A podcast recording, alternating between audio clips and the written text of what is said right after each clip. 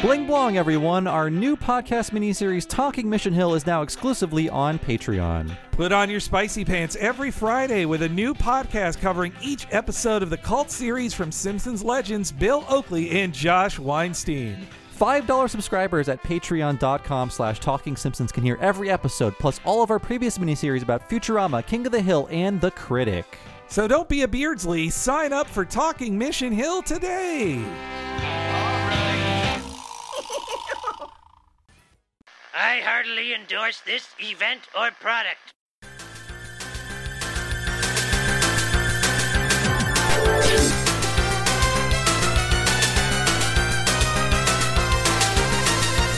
Ahoy, hoy, everybody, and welcome to Talking Simpsons, where King Kong, Cold Cox, Kato, Kalin. I am your host, victim of comedy trauma, Bob Mackey, and this is our chronological exploration of The Simpsons. Who is here with me today, as always? Hey, it's Henry Gilbert, and I've caught additional seating capacity fever.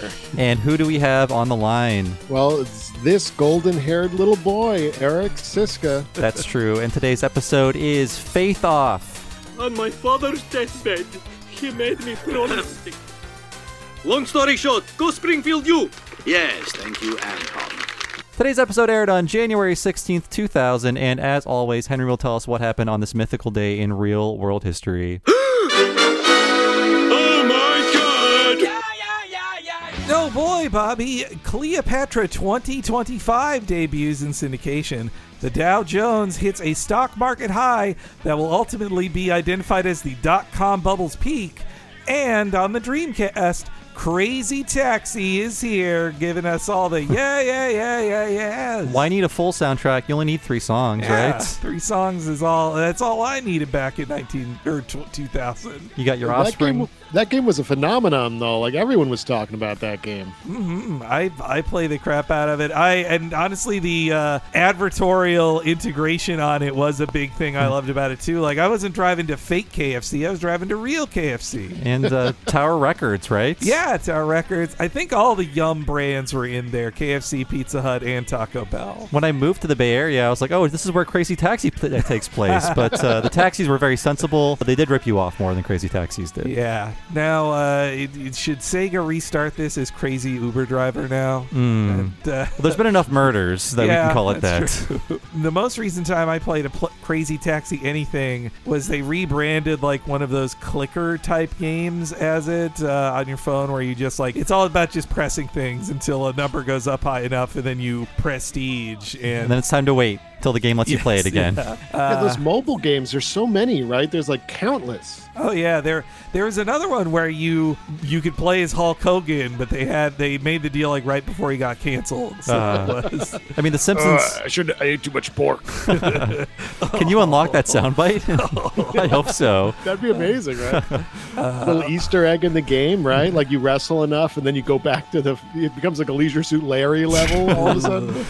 uh, the and the Simpsons loved Crazy Taxi so much they got sued for ripping it off. Yeah, road rage. Yes, the lesser yeah. of the Simpsons ripoff games. Mm. And what the hell is Cleopatra twenty-five twenty-five? Oh, you never watched that show? It was uh, it, it's a late edition in the softcore syndicated content. Uh, like it's uh, it's basically like Future Xena, pretty much. Okay, yeah, it's, uh, yeah, with uh, with a lot of cleavage and whatnot for okay. for all the teen boys. When you said softcore, I was like, okay, so is this pornography? And I guess it's it's a it's a step below pornography where they're actually still wearing clothing, right? uh, it's part of that last run of shows that the internet fully killed of just like... Like when, V I P? Yeah, yeah, V I P, all the... Alias? Uh, I mean, Baywatch was the king of it.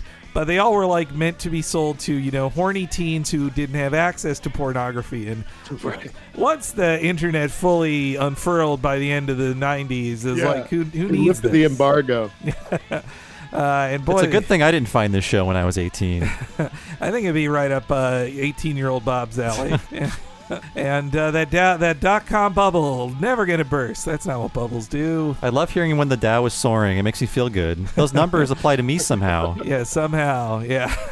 People are loving it. Hey. Uh, but hey, a big welcome back to our guest, Eric Szyszka. Well, thanks for having me, guys. I love being here, and it's always fun to talk about The Simpsons, even though I usually get a uh, latter kind of episode. Although, Bar- what was it? Bart Carney was pretty good, but this, I feel like season eleven, we're starting to it's starting to go down a little bit. There are some ups and downs. We've been There's having downs, a lot yeah. of fun lately. This one is uh, kind of all over the place. Mm. There is some good stuff here, and the, the first song in a while. Yeah, yeah. I think this. I think this is an all right episode. Episode that has some really good jokes in it, I remember. And also, though, I I kind of noticed similarities to previous episodes of The Simpsons in That's here. True. Of course. I mean, it starts out with, like, remember the Better episode when he went to college? Oh, yes. That's yeah. that's never a good idea. Uh, we didn't mention, though, Eric uh, from We Hate Movies, yeah. the great podcast, doing so much stuff lately, putting out so much content. You've got mm. side, uh, side shows and, of course, your main feed and everything going on there. What has been, I mean, so we're recording this in uh, very late June. You're hearing this in September. What is the future of We Hate Movies right now, Eric? Well, I don't. Uh, well, you know, there's definitely no icebergs out in, that, in those waters, so we're going to be just fine. um, it, it's, I, you know, you. There's no way to predict how anything's going to go these days. But right now, We Hate Movies. We've got obviously a lot of stuff going. We've got a ton of side shows. Um, over the COVID quarantine, we have been doing a show called Melrose two ten, where we do an episode of Melrose Place and an episode of Beverly Hills nine oh two one oh. And we've been alternating, and that has now sort of gone away with around thirty so episodes, but we are probably reviving it on Patreon, patreon dot com slash we hate movies sometime soon, maybe mm-hmm. September, maybe December, we'll see. All right. Yeah, I was personally disappointed in the uh, the hiatus for Melrose two ten, but I assume that when you were thinking of the idea, you had March Madness, and that I mean, you thought this would be over by now. Yes. yes. Uh, yeah. It was like, oh, yeah, yeah, okay, we'll do uh, we'll do this show for two weeks, and we're back to it. Back outside, touching everybody, spitting in each other's mouths. Exactly. Uh, and uh, this, uh, yeah, I've been enjoying some of your recent ones at this time. Your I mean, the the Gleep Glossary, that that's really your baby, isn't it, Eric? And that's a lot of fun. Yeah, it's a it's a Star Wars focused sideshow where I read uh, entries from the the Essential Guide to Characters uh, to the rest of the guys, and they make fun of me for it, pretty much. and uh, and also, this episode's name is even based on a classic We Hate Movies episode, the Face Off. Is uh, oh right. Though there should be the slash in the title on this one, though, I think. Uh, for I would like that. I would also like like face swapping would be great in this episode, because, you know, this episode is doing so much that you could put it in fucking Face Off and I wouldn't even bat an eye. There are too many premises. I think there's yeah. a lot of good ideas here that could be separated. Just give me Homer with a bucket on his head for an episode, and maybe that's the episode. I feel like every act is a different episode. Like yeah. Bart as a faith healer is one act. But on the title of this episode, I saw Face Off once in a theater with a group. It was in Portland. We were all, you know, drunk and or high. Mm. We knew what we were in for. And I sat next to a guy who was clearly there to enjoy the movie. Aww. And he was having a bad time Aww. With people laughing at this very serious movie about face transplants. Uh, Face Off was a uh, I saw it opening weekend or near opening weekend as uh, it was on my sixteenth birthday, and it was I was like, all right guys, this is the start right before a whole uh, or maybe fourteenth, anyway. It was the birthday of when it came out, and it was the beginning of a long night of uh, playing wrestling video games and watching uh, anime. It was started with, with Face Off. Bad influence. Sounds like a, sounds like a pretty good uh, day right there to me. I, I thank my mom for driving five boys to see Face Off and having to sit through Face Off. I definitely saw it in the theater as well. I mean, classic film, right? Yeah. Was a Bigfoot pizza devoured that night? Mm, How many boy. metric yards of pizza did those five hungry boys chow down on? Oh my boys. uh, uh, there's definitely, you know, I think just one Bigfoot pizza with the cake. Like there was uh, an mm. ice cream cake though, so uh, a real quality birthday. But yeah, this uh, I mean, by season eleven, Eric, you were you were, were you still on the Simpsons train, or had you had you uh, stepped off? I was still on it. I remember uh, this episode. I remember some of the other ones in season eleven, but it was definitely when I started to completely tune out. You know, I was getting towards uh, the the latter half of high school, and I had my future ahead of me, and I decided The Simpsons had gone on too long because it was such an important show to me, and I just felt too close to it when they started. When it started to falter, I just I, I just walked away. Yes, this episode is a couple episodes before a major major moment in the show. So uh, uh-huh. which, I, one, which which moment is that? The the loss of Maude. The death. So, yeah, I the, think that I think that was one of the things, because it was just like they're making things like matter, but it feels like they didn't care. I'll say the murder of Maude Flanders. Yeah, you know what? The da- well, this episode, if you listeners are tired of me saying Homer seems too mean, I'm going to be saying it in this one too. So I'm so- uh, pre-apology there. But god damn, he's so mean. It was it was a meaner time. uh, because everything else was so nice. We had to go to T V to see meanness, right? Uh, yes, that's right. Yeah. Uh, I, I, I always have to remind myself, they feel, I think the writers felt they were in an arms race for dark comedy with Family Guy and South Park, and they're like, South Park kills Kenny every episode, why don't we have dismemberment on our show? It's it's it's far past time. I uh, could see that. I think we've talked about Frank Mula before, Uh, the writer oh, yeah, of this episode. Yeah. Uh, but I did find an interesting thing about him I didn't realize. So they, I couldn't find like any Frank Mula interview. I don't know if he's still like active. Uh, but yeah, so if you remember us talking about him, he is the credited writer on I Love Lisa and The Last Temptation of Homer. I I think he was staff sometimes, and other times he was freelance. Yeah, I have a little a little note on him because oh, okay. like he's returning. Uh, what is this? Uh, six years later, I guess. Yes, yeah. Uh, he came back to the show in ninety-eight as a consulting producer, meaning he just would come and visit and pitch stuff. And then he was a co-executive producer for just this season, and then nothing to do with the show since then. So he was a big part of like uh, late Gene and Reese and early Merkin. Left the show. He got one of those development deals at Fox mm. that everyone was getting. Developed a show called Local Heroes in ninety-six. Right. Didn't even air all of its seven produced episodes. It was a partial Jay Moore vehicle in ninety-six. And you can't watch it anywhere. I tried to look it up. Like, it's somebody at least uploaded the opening of There's it on YouTube. One like, episode on YouTube, and I skimmed that, through oh, okay. it. It is sort of a lowbrow, like, Pittsburgh-based sitcom. I see. Yeah, but didn't really go anywhere. Jay, Jay Moore is the problem in this equation, I think, right? I and he's, but no one else in it is even slightly famous now. Yeah. So he's... Uh, It had the uh, the horny guy from Herman's Head, not Hank Azaria, but the guy in the head, oh, Lust or whatever. That guy. Okay, yeah. Right. But yeah, uh, Jay Moore is a spice you don't want in your stew, is what I'm saying. the, him being co-E P for just that turn, I mean, well, I wonder if they were just feeling like, oh, can we, you know, get an experienced guy just to handle some of the things to take the load off of uh, Mike Scully and the other folks? Like, I wonder. I the best resource I could find on him was an archived local. Local news story from South River, New Jersey. Whoa. Uh, which that that's in your neck of the woods, isn't it, uh, Eric?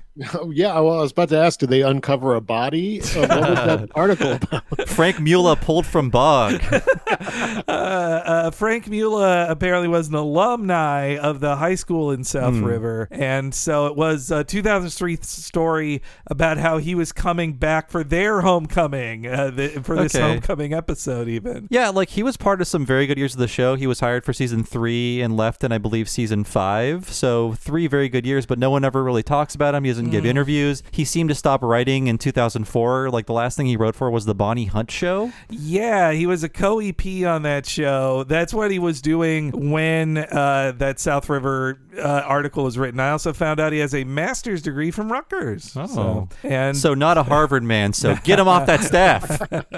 Not smart uh, enough. And and also, so he got a master's degree, became a librarian, and then his dreams of comedy came to fruition because he sent Joe. jokes to Joan Rivers, and Joan Rivers bought his jokes, and he that was his entry into the comedy writing world. And uh yeah, the most recent thing I I could find on Kindle, he has a self-published book, Pork Chops of Death, which looks like a comedic detective story. Oh, so, so just like John Swartzwelder. It's kind of ripping off Swartzwelder's uh, bit here, I think. But uh, but yeah, I hope Frank Mula is doing well. It's uh, he seems pretty silent on uh, the internet these days, but not every writer needs to be on Twitter, I guess. We'll talk to him.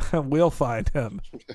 We'll uh, find his bodies in Saddle River, New Jersey. uh, and and I also I looked up uh, a little bit of faith healing stuff, but mainly going to the wiki page for that made me uh, angry and depressed, because I found out that there in many U S states are religious exemptions that if you refuse to treat your child with something other than prayer and a bad thing happens to your kid, you're not like libel, like you didn't commit a crime. If you're like, no, no, no, mm. we're going to pray away this stabbing or whatever. the, the perfect murder. it's uh, it's, uh, it's pretty scary. And of course, the those rules only apply to Christians in America, not, not other types of prayer. Uh, so that was a bummer to find out. But I think we've all seen those faith healing videos, or you know, on like Daily Show or whatever. Of yeah, people. I got a I got a question for you guys. Have you ever heard of Marjoe? Oh, Marjoe Gortner. Yeah, yeah, yeah. This was reminding me of his story, which I read on me. Uh, me and Ben Worcester, my buddy, we have a we well, we took a step back. Maybe we're back now. Uh, T J Hooker podcast, uh, Hooked on T J Hooker, where we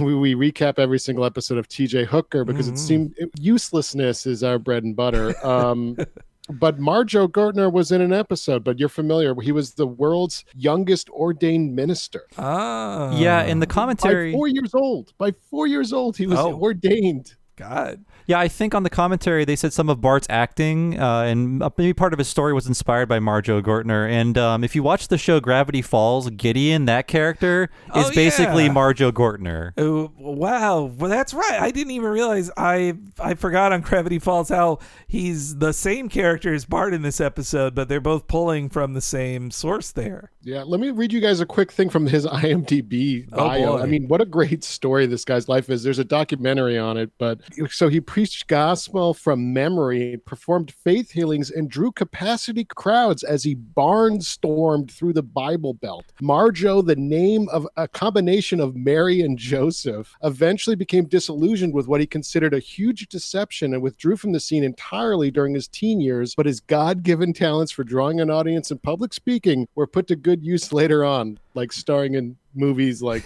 nineteen seventy-four's Earthquake, seventy-eight Star Crash, two episodes of T J Hooker, and he was the Cobra, a character called the Cobra in American Ninja three Blood Hunt wow. from nineteen eighty-nine. Whoa. I'm looking at his IMDb. He was in Hellhole, nineteen eighty-five's Hellhole. And uh, the the, uh, the pickings are getting slim by eighty-five. Uh, like Earth, when Earthquake is your peak, that's uh, not a great sign on your career. It sounds like he should have stuck to scamming the Bible Belt for if he wanted to stay rich. But yeah, he would have been quite wealthy, right? I mean, he would have had whole Righteous Gemstones type of empire. So, like, I think they did an episode about this twenty years later, but, like, one of the more popular religious kids of local notes was a kid named, okay, I believe his name is Colton Burpo. What? And he was the little kid who went to heaven and then came back to tell everybody about it. That's but then right. It was apparent, like, oh, your parents coached you into saying all of these things. And I think there's even a sketch about it on the uh, the Mister Show revival from like five years ago. That's right. Yeah, yeah. Wasn't there a movie about that too? Yeah, God's Not Dead or something, or something like Heaven like is for real. Yeah. yeah. So yeah, it's that like Kevin a... Sorbo being like, oh, this little boy, he's he's telling the truth. I got to tell the world. Yeah, uh, but again, yes, he's got a real like Tim and Eric name, Colton Burpo. That's so fake. Like, yeah. yeah. Tim and Eric made uh, willed him into existence. Uh, those poor children just forced to say they went to heaven after dying too, after nearly dying. They then have to say like, no, you meant you saw God, right? Yes. yes. Uh, but yeah, these... Uh, this, uh, but you're right. This episode is all over the place because you would not know this is a faith healing episode for the first uh, act or the third act. Really, the, the first sequel, the first act is a sequel to Homer Goes to College, like Eric said earlier. But my issue w- is with this, Henry and Eric. Like every time they do a sequel episode, they don't watch the original, and they get so many things wrong that everyone in the audience is going to be furious about because they're Simpsons fans. And a getting wizard did it. A wizard did it. A wizard changed Bobby Peterson into this into the crusty old dean. Right. Homer always saw him as. It's crazy. Oh. That's the same name. I just assumed there was a new dean now. I did too. At first I thought that, but yeah. Uh, upon closer inspection, he is called Dean Peterson, mm-hmm. and Peterson is on the mailbox. I thought it's like, oh, Bobby Peterson must be in the episode later, or this is the president of the university, but no, it's a it's a guy with the same name, but he looks different, has a different personality. Wait, so. He's the only guy in Springfield that's actually aging like a normal person?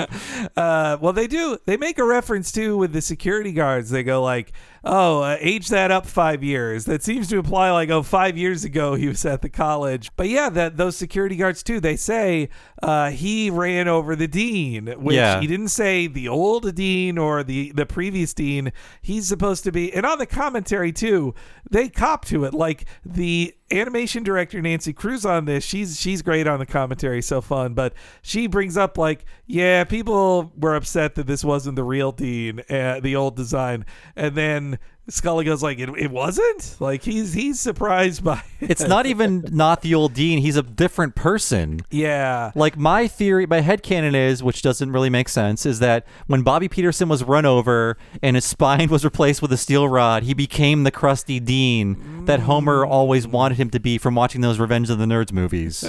I like that. Yeah. I, like, I think that's a good. Yeah. He's more dean than man now. I I my theory behind the scenes is that if they were even showed, you know, and here's a character design for the dean, this is the old dean we used, and then somebody said like, this doesn't read as dean to me, we need to have a crusty old dean like people expect to see, and so uh they they just d- fully designed a new dean as well. That's that's my guess on it, but as as Bart warns in the chalkboard gag, they are phoning it in. So now, I mean, that when I saw the chalkboard gag was Bart saying, I will not phone it in, that feels like a response to like specific critics they were getting in season eleven. I think so. And uh, and also the couch gag. I just really love ho- uh, Dan's delivery of like, "Oh, doctor, I'm crazy." It's very rare to see a couch gag with dialogue.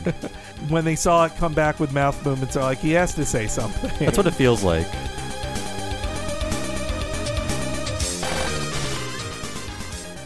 The Simpsons will be right back.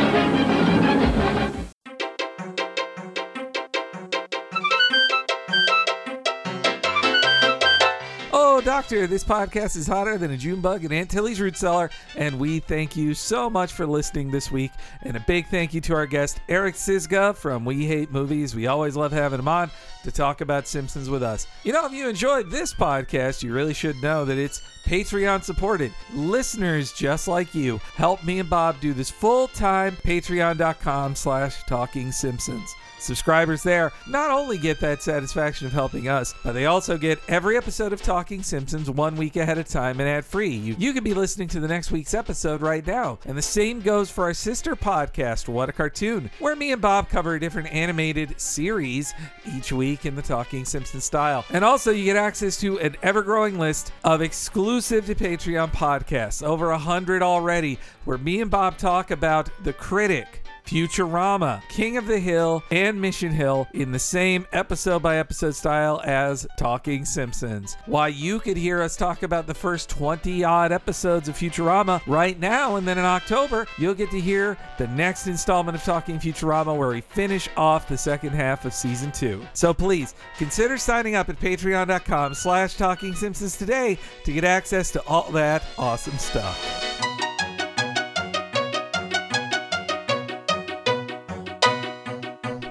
But if you want to support us even better than the Wiffle Snuffs get support, then you should go to the ten dollars premium level at patreon.com slash Talking Simpsons. You get all that five dollars stuff I just mentioned and a ton more, specifically our monthly What a Cartoon Movie podcast that's exclusively for you listeners at the ten dollars level. Me and Bob cover a different animated feature film in depth in the same way we do The Simpsons and What a Cartoon, but for What a Cartoon Movie, we cover a film often over four hours of podcasting fun each month, just about one film history and going scene by scene through it.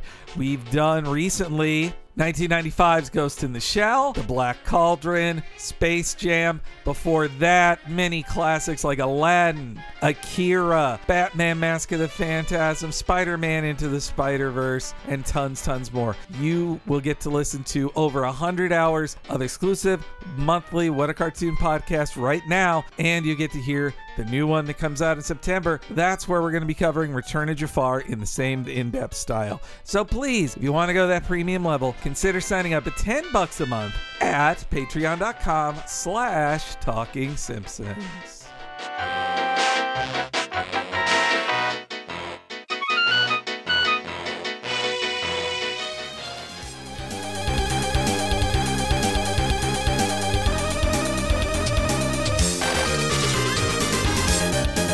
Uh, but yes, Homer then uh, gets the mail. There's a funny gag of him reading Bill upside down his lib.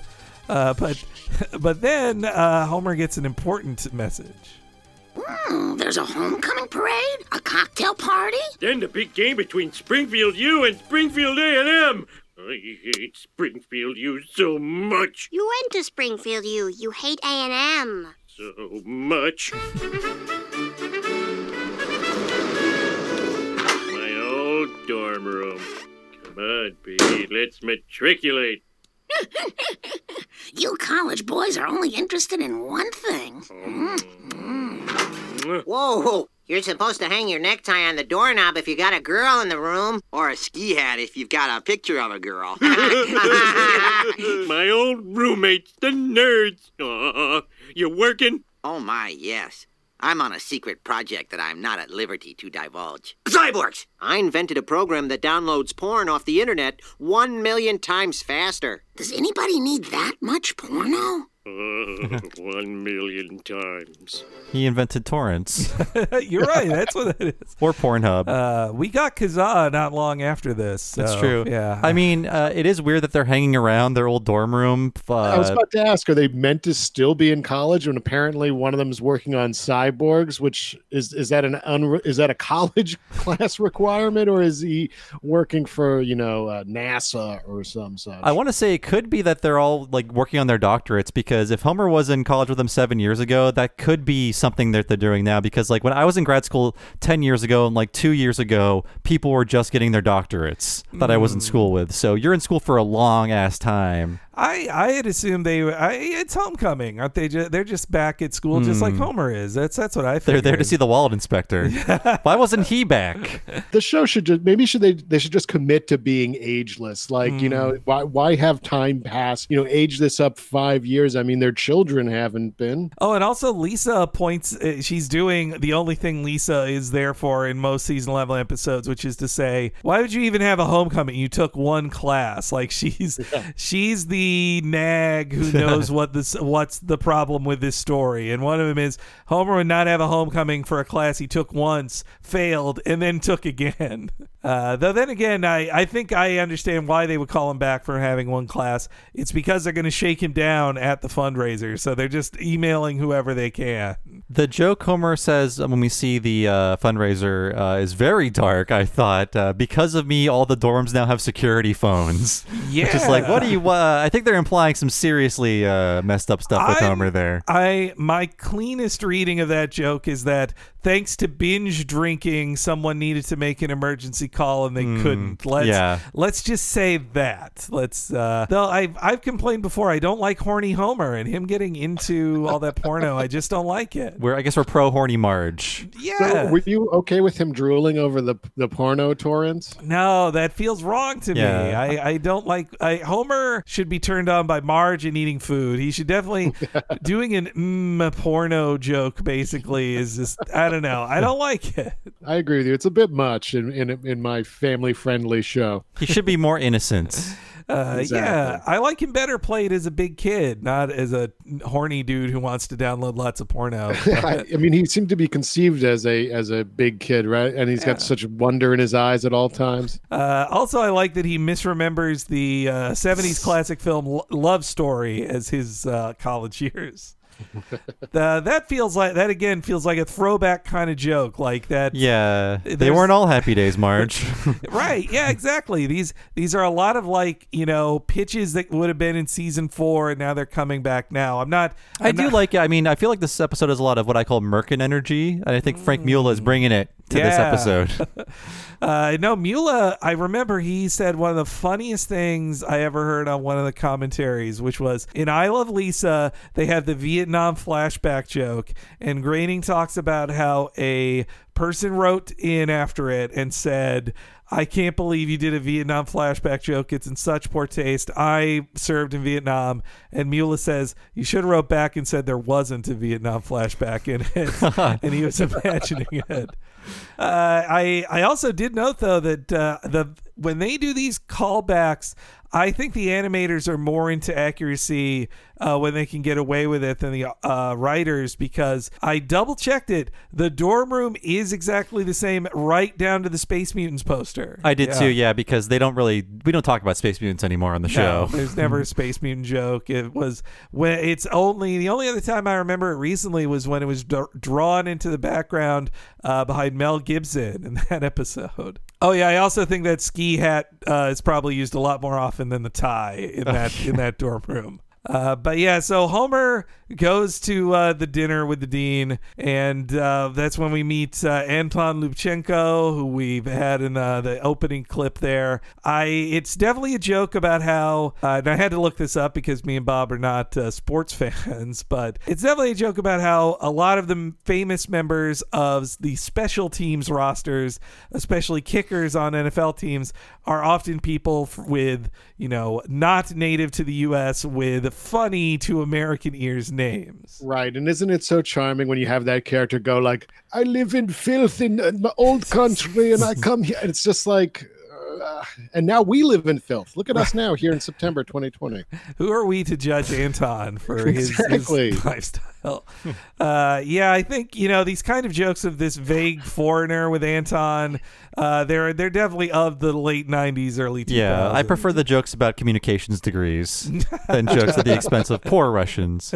I think he's kind of based on, well, the most famous uh, non-U S kicker I could find was Hall of Famer Morton Anderson, who he played from the early eighties to the late aughts. Like, that's because kickers can keep doing it for a while at a professional level because you're not taking the hits of the other people. I I wonder if there's a little anger on the, you know, if you're if you're a defensive lineman or whatever for the N F L, you maybe have like a five year career. Yeah, I guess you don't get any glory either. It's all the quarterback yeah, and the running true. back yeah. and the coach. The coach is the most important. He wears the he has a tight haircut and tells people what to do. Oh no, what about the owners? Oh, they're the most important of all. Those beautiful owners. After they give a presentation, they reveal what it really was for, was to shake everybody down for money, which I got to think is the Harvard writers especially going like this uh, this happens every time they go back to Harvard. It feel, yeah, in commentary they are like, this is like every dinner we go to as like professionals in Hollywood, and uh, oh, yeah. I am far far away from my college, but they still send me like, you know, alumni letters. I'm I pay I'll be paying seven hundred bucks a month to my college or the bank that put me through school until I'm like fifty-five. They're not getting a cent more. No way. I yeah. relish that they spent ten cents to send me something to ask for money. I I'm also an older man with student loan debt still to this day. Uh, man, I am feeling pretty good about my choice to drop out of college. Uh, hearing but these the, stories, good on you. You did the right thing. But k- kids listening, do that. Well, no, I don't know. You, you judge your own scenario. But I think the Harvard writers definitely should be hit up for money because Skull and Bones got them through, got them staff jobs. We know how it works. Uh, they the Skull and Bones Society, after uh, jerking off on those bones, they give a call to every Hollywood producer. I mean, to, right. to be fair, that is a Yale thing. Thing, but I imagine Harvard has its own dark society with like uh, you know, incest and uh, sleeping in coffins, just like just like Yale does. Bones and skulls. The bones and skulls, yeah. Well, and they get a whiff and poof jokes in here, which like same with Harvard. Harvard has their own a cappella group, but they're not as famous as the Yale whiff and poof. Nothing is funnier than the word whiff and poof. You can't even parody it. The whiffle snuffs. When I looked it up, I had to make sure it was not like a parody of something else. Right. Whiff and poof. And it's a it's a one hundred ten year old tradition, that a cappella group. It's it's uh, nineteen oh eight it got invented. That's insane. The the closest I could find from Harvard is they have a jazz a cappella group that's been around for some decades called the Din and Tonics. Do you guys think in like nineteen oh eight, like you, you start hearing a cappella and you just like you think you're losing your fucking mind? Like you never heard anything quite like that. It's like hearing an electric guitar for people. Right. That... You're not ready for this, but your kids are going to love it. Oh, God. I was thinking of Back to the Future. Uh, you know that sound even looking for? uh, oh. I also, uh, I like that the way they do the fundraising is basically out of like a Batman sixty, uh, an Adam West Batman thing of just a open bag you put money into. With Professor Rocco and Chancellor Knuckles. Yes, yeah. Oh, those are great character names, particularly Mister Knuckles. And uh, then it's time for Homer to get some revenge. I love this outfit he puts on. Whenever Homer puts on all black with like the with like the black beanie and he's sneaking around. Didn't he like steal Moe's car in this similar getup? Yeah, yeah. yeah. He's, he's got a regular crime outfit now at this point in the series. He, he commits so many crimes. Yeah, that's the same outfit he wore in thirty minutes Over Tokyo, where he breaks into Ned's house right. to steal his stuff. So, when Dean Peterson opens his door, this bucket of super glue is gonna drop right on his head. What the? Oh, real original. Who did this? Kappa Gamma Tau. Last in grades, first in pranks. Good evening, gentlemen. Oh, that's it. You're through, Dean. Oh, who's the Dean? Oh, sorry, Dad. It just won't budge. I tried greasing the bucket with bacon fat, but your father kept eating it. Well, couldn't you try a non-delicious fat? Oh, there's no such thing. Oh, yeah, I think at that in the scene with the glue, we do see the Peterson on the mailbox. Yes, yeah, yeah, the, and also that's when they cut to the the security guards, which uh, them aging up the photo where Homer's holding a fish and it kills the fish by aging it up. That's a pretty good joke. And his clothes become more worn. Yes, I did appreciate that. And he gets a that. giant beard now. Is that that's what they did with the Dean? It's like just imagine that Dean from the original and just give him a big old beard now. Uh, yeah, I mean, you know, the Homer running him over probably caused him endless health problems that we we kind of miss uh, off screen. He no longer has a spine, remember? That's right. Yeah. I uh, and he's got to go easy on it, so he can't live the healthy lifestyle. And uh, though I guess you know it's not an intentional callback, but both that episode and this episode include Homer running someone over and nothing happening bad to Homer for that crime. That is true. Homer should be. Uh, I mean, we say it a lot, but uh, especially at the end of this episode, Homer should be in jail. Yes, yeah, or at least taken to civil court, I think. By the but uh, also, it felt like another throwback. Homer pours glue into that bucket for such a long time. It it feels like the lighter fluid gag. Ah, yeah, the gag's so nice they used it twice. That lighter fluid gag. And uh, and also we get a little gag about the lost era of scrambled porn, where the uh, security guards try to change it to the library to watch people have sex, and they're like, nah, it's scrambled. Man, one of my jobs in college was closing the library every night at two in the morning, oh. and, I, and was such like a big, like revered, like oh, you're gonna catch people having sex. Even like the library administrators were like, people are gonna be having sex up there, so when you do your rounds, you're gonna see some. Never saw a goddamn thing. Oh man! I assume they would have given you like a some like a water bottle to spray them with, like cats. Yeah, I guess. I mean, I, it would have been uncomfortable had I come across anything, but thankfully it was just scrambled vision, and I didn't see anything. I uh, when I worked at a movie theater, I heard of it twice. People being caught having sex, like on my shift by the ushers, but I never got uh, to catch that. But fortunately, it's so dark in those theaters, you wouldn't have to like see anything. Hopefully, but. Uh, but so yeah, Homer has that stuck to his head, and it looks like Hom- Bart's about to rip his neck off with it. Like it's a really uh, painful looking position there. Oh, and also, sorry, the Dean. Like, who's the Dean now? Now who's the Dean? That's a great joke. Uh, but so Homer is taken to the uh, Doctor Hibbert, who X-rays Homer's skull, and I can't not think about how basically one year after this episode yeah. airs. Well, there was always yeah. a smudge over that, right? Uh, well. He put his thumb o- he said oh I always have my thumb over this part of the x-ray, and that's why I never saw Listen, it like the, the no, crayon no. is constantly moving through the brain, Henry. Sure, it's a okay. magic crayon. uh, or perhaps the bucket in- interfered with the ability to see the crayon on this I think x-ray. So whatever makes you sleep at night. I just hate that crayon so much. We're gonna we're gonna overcome the crayon. I'm really I mean I don't even think that's a bad episode per se, but the invention of that crayon, I really kind of hate. But uh, though also, like, Hibbert in this episode really takes a beating, like, for the integrity of his character. I feel like it should be Doctor Nick for all this stuff, that all these crazy jokes they do with yeah, him. Yeah, he gets the final word in this episode. Right? Yeah, because we do the whole, like, the, the comedy tragedy victims, and that, that feels more like a Doctor Nick type of turf. right? Yeah.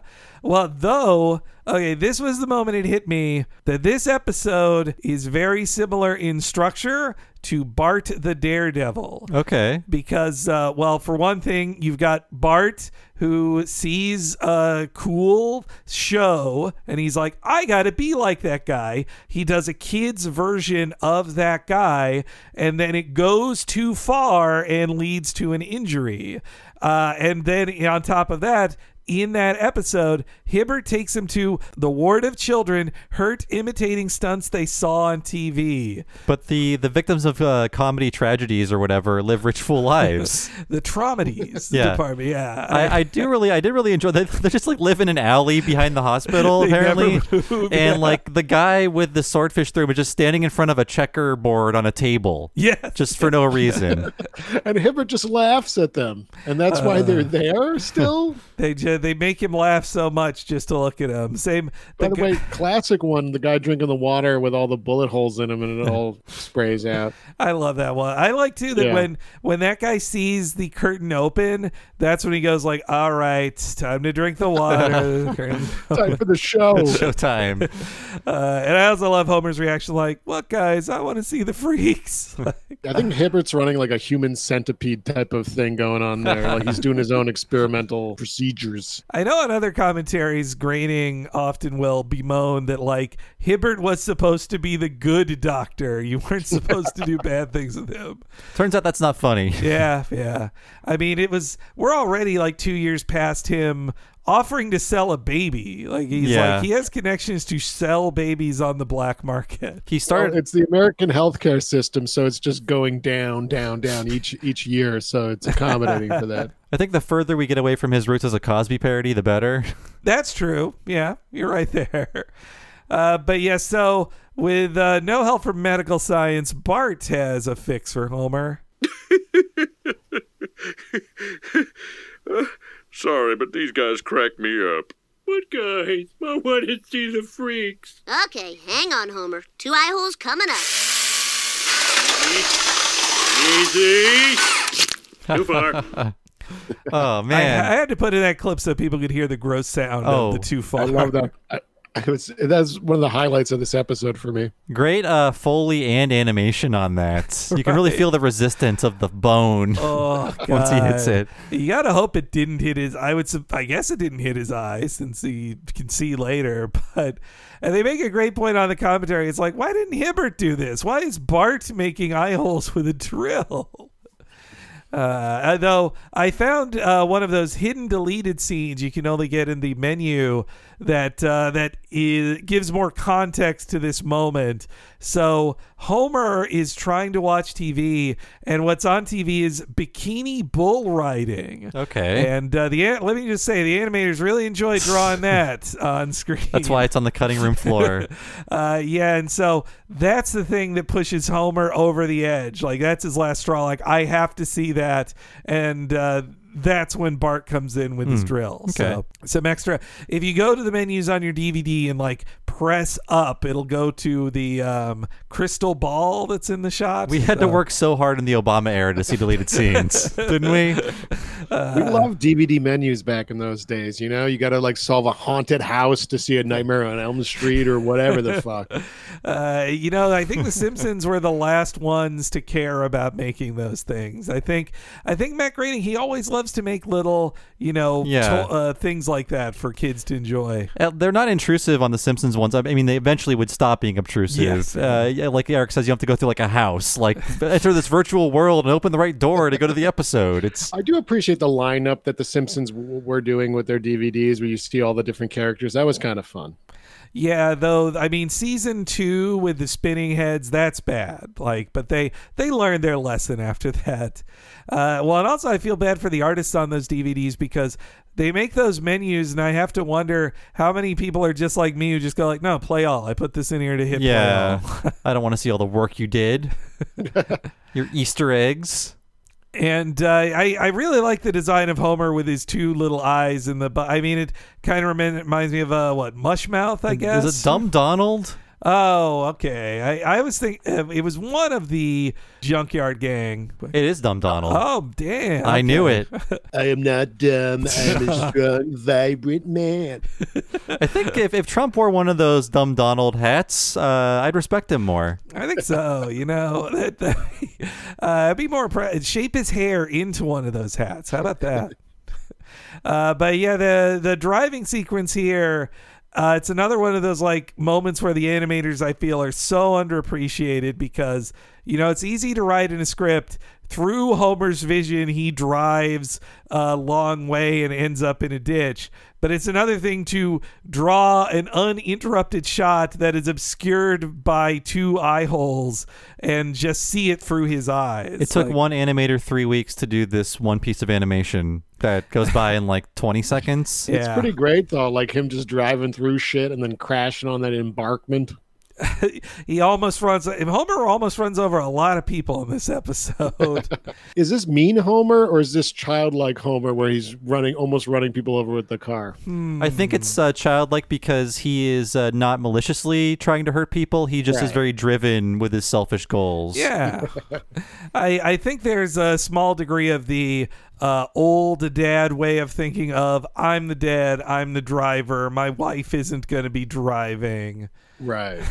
So I was looking up Dumb Donald, and uh, we are an animation podcast, so this is relevant. Mm-hmm. I found a page from the Fat Albert Story Bible about who Dumb Donald is. There's like oh. three paragraphs. Wow. Uh, he, a quote, "He is the master of the malaprop, but his totally unconventional approach to living proves to be a godsend at times because he comes up with the right answer, often out of left field." And that's who Dumb Donald is. Wow. When you're writing him, remember that. Wow. That's uh, that's much deeper than I thought they wrote that character. But I haven't watched that in a long time, and I probably won't anytime soon, and unless we do a Fat Albert episode of of uh, What a Cartoon, but I don't see that happening. I, I think they just soon. Take it down. It'd be canceled already. uh, and I also had forgotten until uh, that this episode, the way they get to Brother Faith is through a wrong turn into a ditch. Like it's very uh it's it's not the deepest plotting. They're like, well, then um Homer turns off the wrong direction and they're in a ditch and it's in front of the place they need to be. At least the connected uh, there's some connective tissue there. Yeah, yeah. Uh, but yeah, Don Cheadle shows up Woo-hoo, as Brother yeah. Faith, and apparently um, he brought this music with him because he had his own like production studio at his house. Like That's he so did cool. music. So yeah, yeah. Uh, at the time he was famous. I guess famous in quotes. He would be like worldwide famous until Hotel Rwanda, I think. Yeah. But like Boogie Nights, Bullworth, and Out of Sight were two recent or three recent movies he was in around this time. Yeah, and he also had a uh, recurring role on Picket Fences too, and he was Sammy Davis Junior in the Rat Pack movie. And And uh, Mike Scully tells a story where his wife, uh, Julie Thacker, was a writer on the Golden Girls spinoff, The Golden Palace. And he was a cast member on that show. And he was at the rap party, Mike Scully was. And he was talking to Don Cheadle. And he was like, my career is over. Like, where do I go from the Golden Palace? uh, you know, there's a lot of actors who they don't go beyond that one yeah. season. Like they, I think it really speaks to, you know, Don Cheadle's like acting chops and his uh, stick-to-itiveness. That he yeah, be made not many cast members from Golden Palace went on to Hotel Rwanda. Exactly. That was a different kind of hotel. Uh, I I also forgot though that he did Hotel for Dogs. Like, oh he's man, he's like... a, he's the hotel guy. You've got a hotel story, pop him in there. I don't know. B. Arthur saw Hotel, uh, sorry, Golden Palace, and went no. Yes, yeah, I think I think Golden Palace was a stealth ninth season for Golden Girls. Yeah, that, that they just they couldn't get uh, B. Arthur to come back, but the other three still wanted to, you know, they wanted to still be on a T V show. So uh, and yeah, also like it's it was funny too to see two thousand nine when I looked at his thing. I really hate that on IMDb his like top thing that they suggest is Crash. That I'm like, ugh, I hate mm-hmm. that movie. But, but like in two thousand nine he did, had Hotel for Dogs. twenty ten was when he got cast as War Machine. And now he's been a mega star ever since then. As uh, yeah. and he took over War Machine from Terrence Howard, like, uh, I, uh, but uh, he's he's made the role his own at this point. My classic bit about Hotel for Dogs is, I want to see the movie, but what's it about? That's a classic joke I tell. Uh, that's good. I, you haven't been able to tell that joke probably in a decade. No, I think I told it on one other podcast. Okay. Well, it's always a treat when you dust it off. Yeah. uh, but yes, why did I, I got a clip right here. Let's uh, listen to old Brother Faith. Brother Faith's revival? For the healing love of Brother Faith! Woo! Good Lord! Oh, I feel it in my belly now, Springfield. Mm. Can you feel the power? Yes! Do you want to be saved? Yes! Now correct me if I'm incorrect, but was I told that it's untrue that people in Springfield have no faith? Was I not misinformed? Well, I don't know why. The answer I'm looking for is yes. Yes! Now let's hear it for the Holy Spirit. No need to fear it, just revere it. He works in heaven. That's twenty-four seven. That's right. Check the Bible. Yeah, John two eleven. Jump back. Feel it, feel it. Wow, he dances better than Jesus himself. What ails you, my son? I done sprained my elbow bone, so it goes in the opposite direction. The power of faith compels you. Heal! And he cracks that elbow back into place, which I guess it means it was just a dislocated elbow. Yeah. yeah. I mean, this is accurate to, uh, I've watched a lot of the faith healing, like, supercuts where it's just, like, everyone getting smacked in the face. And, like, a lot of the time these guys just hit people. Yeah. And they fall yeah. over. They just shove them over and then lift them right. back up. I, uh, to prepare for this, because I was like, oh, you, you want me on this episode? Obviously, this episode is kind of sending up, like, Leap of Faith with uh, Steve Martin. So I rewatched that the other day. There are similarities. He does do like the exact type of faith healing like we just saw Brother Faith do, but it that's where it stops and ends because that's a whole movie, and this is the five minutes of this cartoon or less than. Uh, yeah, I wish they would have pursued the Brother Faith character and maybe have Bart uh, see that he was a fraud later yeah. or something. Just like, I-, I forgot he was in this so little. He gets two scenes in this episode, and then we move on to the homecoming football game for the last I mean, third. there might, there might have been a lesson of some type of morality we could have explored if we had gone in any direction whatsoever instead of fifty at once. Yeah, as far as we know, he, he his faith healing works, mm. and Bart's doesn't for some reason. Yeah, but why can't Bart lose his faith in that way? way of see or realize it's all a scam, and that I, I it sounded like from the commentary that the football third act came in late, so I'm mm. wondering if the original draft made a bit more sense and, and used Brother Faith a bit more, which I mean, especially it's a real waste of Don Cheadle to just have him for yeah. two minutes. I mean, he he makes the most of those two minutes. They're really praising him on the commentary, like, and, and they're right, like he's, you know, sometimes uh, in a lot of movies, like say your Shreks, a uh, some voice actors just show up to be famous and don't really put a lot into it. They're like, yeah, no, I'm famous. What? But Don Cheadle really is like a voice acting there, not just acting. Yeah, he was really he was really getting into it. It was great. And uh, I, I looked it up, John two eleven. As far as I can tell, it's just describing Jesus's miracles. That's mm. what John two eleven is, which I guess that mean I don't know if that really means God is up in heaven doing it twenty-four seven. Hmm. I think it's just uh, just gen- general miracle chat is what he's about, right? John, I mean, John two eleven fits in, in rhyming as well. So Bart is most impressed that he dances better than Jesus. Then we get a good joke about all the comedy K's that I, I like that once he saves Krusty, Krusty still is like, oh, well, I'm not converting from Judaism, but th- you you did your trick. I got to respect it. Probably last mention of Cato Kalin on television oh yeah was the year two thousand. It's always great when you get one of those. I don't think anyone would have cared if his name was like Rupert Smith or something, right? Like Cato Kalin. Yeah. it's a, it's funny. He also had like some good looks, and there was like a uh, like a T V approved type of personality behind him. You're right. Yeah, if that crime had happened in anywhere but L A, you wouldn't have that kind of bimbo or himbo, himbo. that that, that Caitlin is. Yeah, uh, himbo's the new normalized phrase. Yeah, I uh, and yeah, I mean, he, I think Leno, much like Krusty, loved Cato Kalin as just a word to say, right up there with Ito. So many funny names. Furman, oh, man, Mark Furman. Funny. That's just funny to hear. Classic cop humor. Uh, what a ugh, boy. Uh, Pulling lots of pranks on that, uh, on all those criminals, right? Yeah, he's uh, a real prank master general of the L A P D. Uh, but yeah, so they come to Homer for his healing, and they're gonna need some help. Oh, oh, my! Satan really jammed that thing on good. I'm gonna need a holy helper, someone who believes. No. Okay, moving on. I need someone with the power. This golden-haired little boy. Son, lay hands upon your father's burdensome bucket. Now proclaim, I have the power. I have the power. Oh, say it like you mean it, boy. I have the power. I have the power.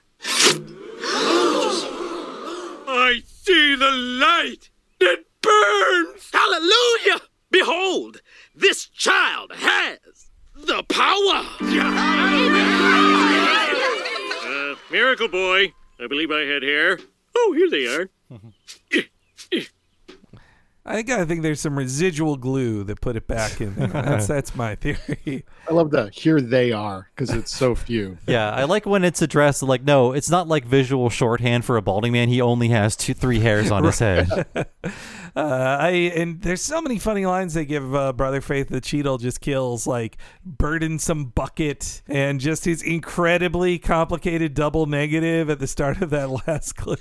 I also like that his character's packing away snakes at the end of the night. Yeah. Yeah, I get, we missed the snake handling. Yeah, that's screen. Why Mo was there, right? Yeah, they must have uh, met at the same parties, I would think. And uh, and yes, when they come back, Bart is really impressed by all this power. Oh yeah, and I love how Cheadle says "power."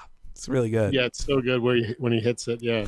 uh, but then Bart is sold on the whole faith healing thing. They're on the commentary. They even recognize that they've re- they've done the recant on my deathbed bit a couple times. But I like how he's just he wants to do it for the insurance in case of sudden death. He won't have time to recant on his deathbed, so yeah. That'll get him in no matter what. I, I'd be lying if I said I didn't think that way at some point when I was, you know, I was raised around very extreme Christianity, though not myself, but I still got some of that residual guilt. So I, I would think to myself, like, well, you know, you can just say, oh, yeah, I accept Jesus Christ. And I got I got twenty-four hours left of believing in Jesus. But we call that Pascal's wager. That's right. I went to school. Uh, but uh, I guess, yeah, if you get hit by a car, you lose that wager, don't you? Like Homer. If you get run over by Homer like he does in this episode. Uh, and yeah, they uh, the recant on my deathbed line, that was in Homer the Heretic, but also... The movie. The movie, yeah. yeah. Where Homer says, why can't I worship the Lord in my own way? Like praying like hell on my deathbed. There, you, there's a surprising number of times Simpsons has used the word deathbed. It's a good expression, you know, and it, there's a lot of comedy there. I guess not now, but it, back in like two thousand, you know, it was funny to think of like olden time people going through maybe the nineteen eighteen pandemic, being on their deathbed, recanting in some old folksy way their last wishes. Yeah, so Bart gets sold on the whole uh, faith healing thing. And you're right, because we never go back to Brother Faith. Seemingly, he just is a normal guy or a...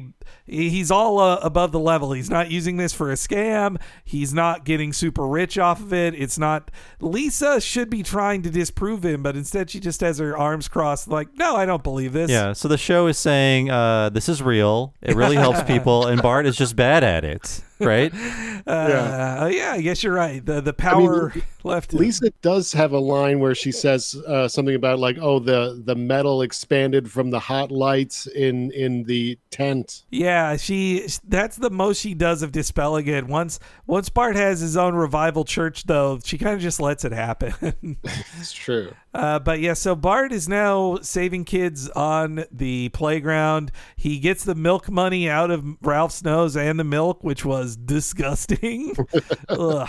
I'm getting queasy thinking about it. And and it, it also feels like it presages the Homer's brain crayon as Ooh, well. That's where the roots come from. And this is where he makes Milhouse a ladies' man, right? Oh, well, that's at the uh, that's during the Testify song. Yeah. The, ah.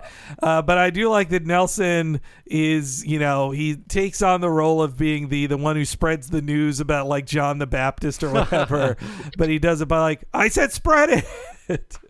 Uh, but yes, here's here's the bit where Lisa at least tries to explain scientifically how Bart did it. He really does have the power. Go forth and spread the word. Spread it! Yeah! Bart, I hope you don't believe your own hype. Number of miracles performed by Bart, two. Number performed by Lisa, zero. How can you believe all this mumbo-jumbo? The bucket came off Dad's head because the bright lights heated it, causing the metal to expand. Heat makes metal expand. Now who's talking mumbo-jumbo? mm, can't come up with an idea for my homecoming float. Do it for me. What have you got so far? Look at Mo dance. Aloha, Mo. That's nice, but maybe your homecoming float should have something to do with college. Yeah, you're right. I think Godzilla's bigger than Superman. It's not to scale. I love it. That's a good that's a good joke. It's about a kid drawing Superman and Godzilla the same size and then being mad when you point out that that's incorrect. I'm also quite fond of Aloha Mo. Yeah. Mo wanted to go to Hawaii. Didn't uh, didn't pan true. out for him. Uh, so, but how did we get from him attending a fundraiser at the school to now designing a float? Yeah, I forgot how this episode went. And it's just like Homer should be upset with the school because because of the school he had to give them all of his money, and also he got a glue bucket on his head. Now he's excited about school again. He should be trying to wreck the goddamn homecoming parade like it's Animal House in the third act. He yeah. does on accident, but that, that wasn't the plan, you know? Know? Yeah. His anger towards the dean is fully gone now. There in Act One, there isn't one. There is just have one line of like, and of course, you're all going to help with our homecoming float, each house or whatever. Like none of that. Oh, okay. Yeah, so there wasn't any of that. It no. just no. It just suddenly appears. It just suddenly we're we're moving on to a different episode. Yeah, well, I don't know what made him later think of doing a salute to hazing. Why he did that? There was lots of talk of uh, hazing in the late nineties, early aughts. I think it was because it was being recognized as a problem and being banned from uh, campuses. Uh, the episode of Mission Hill that we did uh, recently talked about hazing. Like, oh, yeah. number one in college hazing deaths, right? That's right. Borchmore. Yeah. But this is definitely mean Homer for being into hazing. Yeah, that's true. That's true. I, which he didn't get hazed at all in that episode, unless you count the post-credits uh, little scenes they put over Louie Louie of him uh, him getting bare-ass spanked in by uh, uh, Animal House style. By Nixon, right? uh, yes. Yeah, that's right. Uh, these again. Uh, at least they, you know, the continuity is correct that Springfield A and M, it, it was their enemies in that episode too. That was that where the, Sir got, Oinks-a-Lot was? That's right. Okay, sorry. Yeah. I didn't mean to steal that from you. No, no. It was uh, he did found the school, right? Yes, yeah. Or he uh, he was friends with the cow, uh, and he gave an honorary degree to Richard Nixon, which I think that episode came out like days before, like not too long before Nixon's death. Also, Bart's number of blanks Lisa's done, that I've heard them tell that story multiple times on the commentary, where George Meyer just shuts down anything in a writer's room with that uh, kind of pedantic argument of like, oh, you don't like the Rolling Stones? Number of platinum albums by the Rolling Stones, twenty. Number of platinum albums by other writer, zero. I think it's because he also has a platinum album for Simpsons ah. Sing the Blues too, right? Yeah, that's true. He is a platinum uh, recording artist. But uh, that I think that I don't like that argument because it's like, oh, then the McDonald's is the best food in the world or whatever. Like, po- uh, like popularity uh, is not a reason to not be allowed to criticize something. But, uh, yes, we then go from the shot of Godzilla and Superman to uh, a nice little Life in Hell reference as the name yeah. on the church sign. That's cute. And uh, Lovejoy is at his most boring in this next clip. In his letter to the Corinthians, Paul instructed them to send ten copies to the Thessalonians and the Ephesians. But the Ephesians broke the chain and were punished by... I got two words for this sermon. Am I boring you, Bart? Well, to be honest, yes. Hey, I'm doing the best with the material I have. But church can be fun. No, really, it can be a crazy party with clouds and lasers and miracles. And chili fries. A real preacher knows how to bring the Bible alive through music and dancing and Taibo.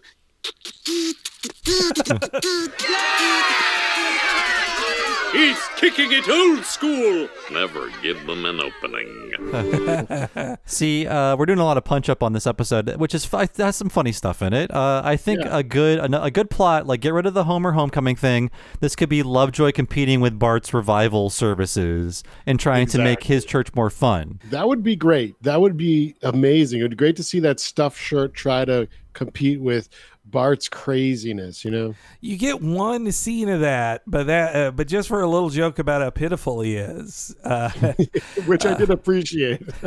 uh, but this also, I, I finally caught a, a joke later, or not joke, but a scene later now makes sense to me.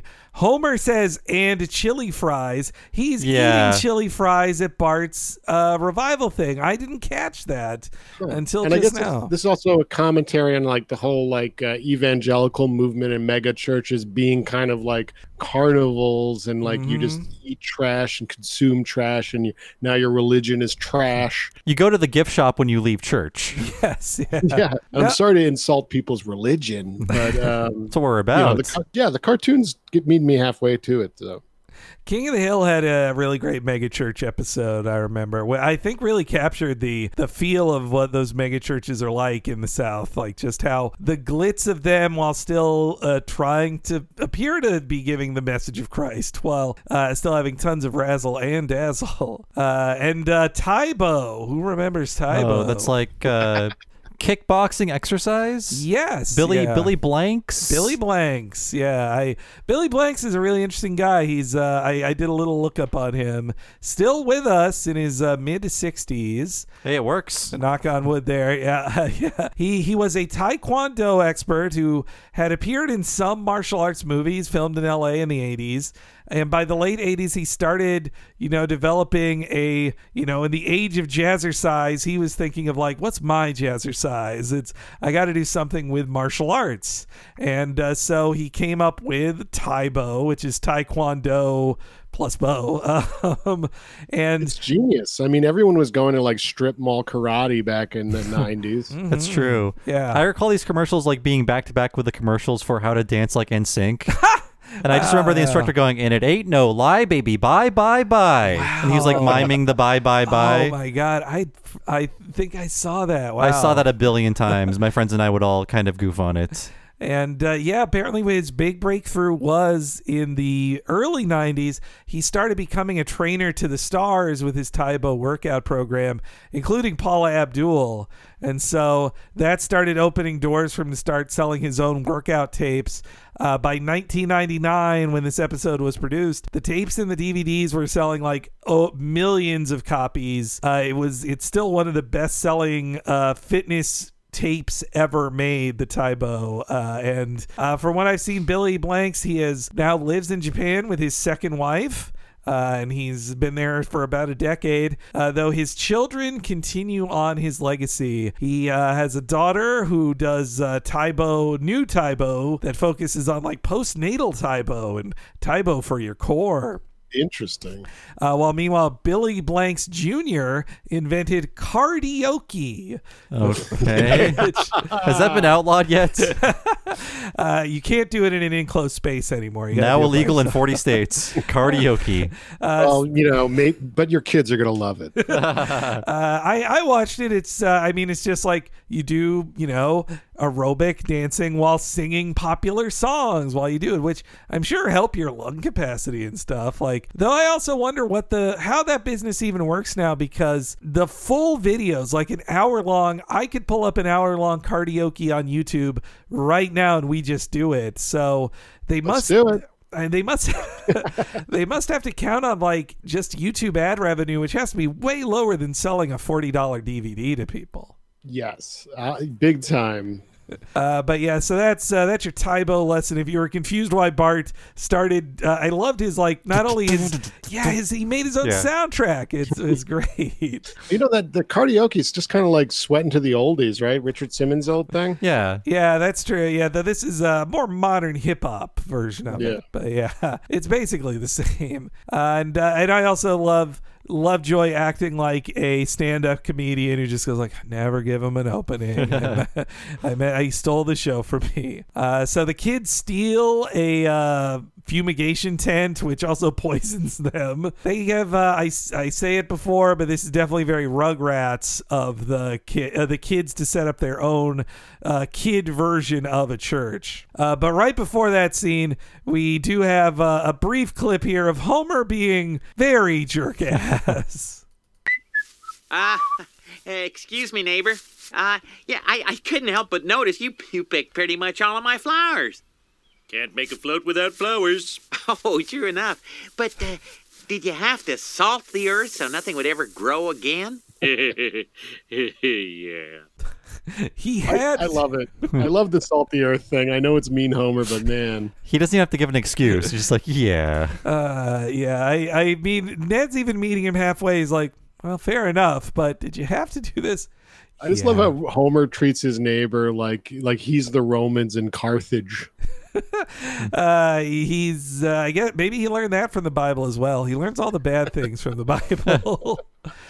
Uh, and uh, yeah, so after that, we get the big testify scene, the big song from this episode. The This song was uh, actually the title track for the second collection of songs from the show. Oh, it's the third. Oh, okay. Well, it uh, is the name of the album. Right, too. Right. So there was uh, Songs in the Key of Springfield in ninety-seven. There was Go Simpsonic with the Simpsons in ninety-nine. Oh. And then eight years later, there was Testify and then nothing. Okay. And they've done so many songs in the past yeah. like thirteen years. But uh, yeah, this was sort of like released alongside the movie soundtrack as well. They just decided to put out a whole new album That's of T V right. songs. I always forget Simpsonic. I forget. It's a good. It's a good album. it it is. I well, because for me, Songs in the Key of Springfield, that was played like I can remember a million trips to Blockbuster or the grocery store with my mom, and just me and my brother playing it endlessly. So that one's lodged in my brain. But by the time Simpsonic came out, I was driving myself and listening to my own Weezer mix C D. Simpsonic has... Oh, does Simpsonic have like uh, closing time on it? Oh, no. You're thinking of the the, the Semi-Sonics. Uh, uh, so but this is Homer singing Closing Time. It's whole cover of Semi-Sonic uh, songs. You got Closing Time, you got... Um, Time to Close Up Shop. I, I can't help either on that. Yeah. Uh, not on that. Yeah. But no, a blank as well. Simpsonic had uh, all the Sherry Bobbin song. It had the Ramones singing Happy Birthday to Mister Burns. Like, oh, wow. All the That's stuff good... all the stuff they missed on the first one, but also the things that were made between ninety-seven and ninety-nine. Like the Canyonero song is on there too. Right, and right. I think the Under the Sea song is on there as well. Uh, yeah, they, they've they've done so many songs since oh seven. It's too bad that they didn't, uh, they have yet to make, I mean, I guess the record industry's dead. It was basically dead in oh seven when they, it was on its last legs when they put out Testify, and now you just don't sell albums like any longer. The, and the cover even is The Simpsons, because the title is Testify, The Simpsons are wearing, you know, a religious garb of a, uh, I guess, choir, you'd yeah, say. Yeah, yeah, yeah. Inside the church, Bart uh, is even doing, like, he has on the Daredevil cape and does the stunts. I'm like, that's another moment where I was like, wow, this is really similar to Bart the Daredevil, this stuff. Uh, and, and Homer's eating his chili cheese fries. And also, if you see in the background, too, Bart stole away the organist. She's playing the music. Yeah, this could have been another, again, this could have been the Lovejoy uh, B-plot where he is upset about this and trying to compete because he, Bart's, like, uh, headhunting his staff. Yeah.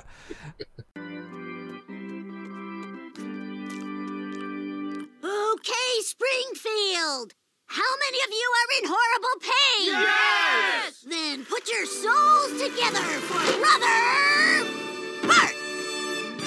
Satan ate my shorts! I was a sinner, a real bad kid. What thou shalt not, I shall did. Neighbor's cat I tried to neuter. Took a whiz on the school computer. He took a whiz, oh yes he did. But now I've changed, you can't deny. Come on up and testify. Testify. Come on up and testify. My hip's misbehaving. Testify. Hey. Got a nicotine craving. Testify. There's cramp in my gliding. Testify. Testify. Testify. Testify.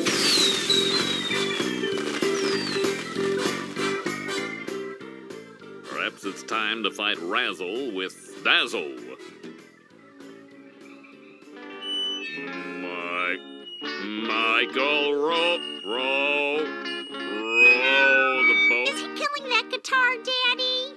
Yes, son. My glasses make me look like a geek. Now you'll get the girls you seek. Disney, you at Makeout Creek. Life's the boy of the hour, he's got the power. So raise your voice and don't be shy. Testify.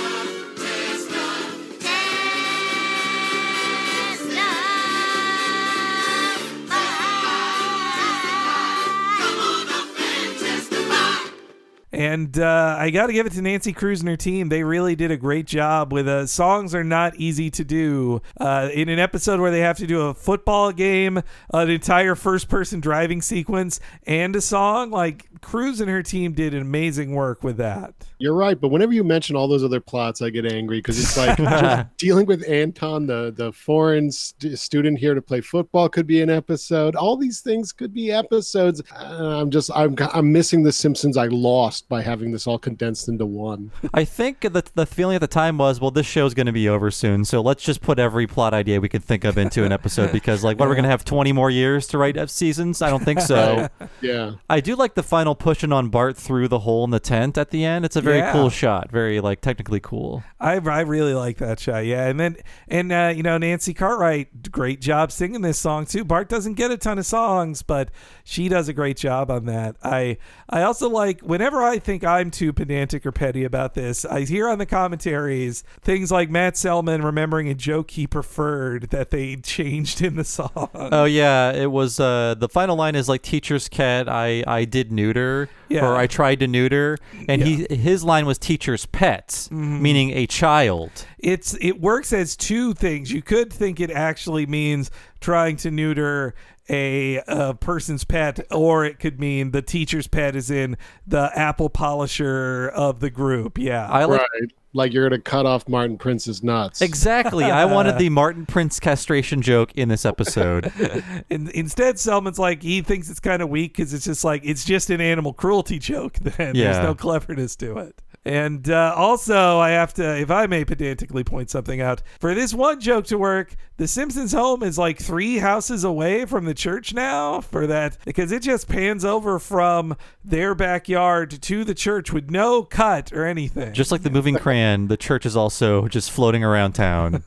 Sometimes it's next to Moe's, sometimes it's there. Once we get to the episode where Marge looks out the window and there's like three different things at the window, we can stop pointing out locations, because they admit yeah. like things just move around. uh, where Pokemon is not too far away. And also, speaking of jokes that remind me of things, uh, Lovejoy trying to play that guitar is basically the same as him trying to play the entertainer in Bart's Inner Child. It's true. He shouldn't try. I'm- I love this joke. I love the whole, well, maybe it's time to fight Razzle with Dazzle. That's a great line.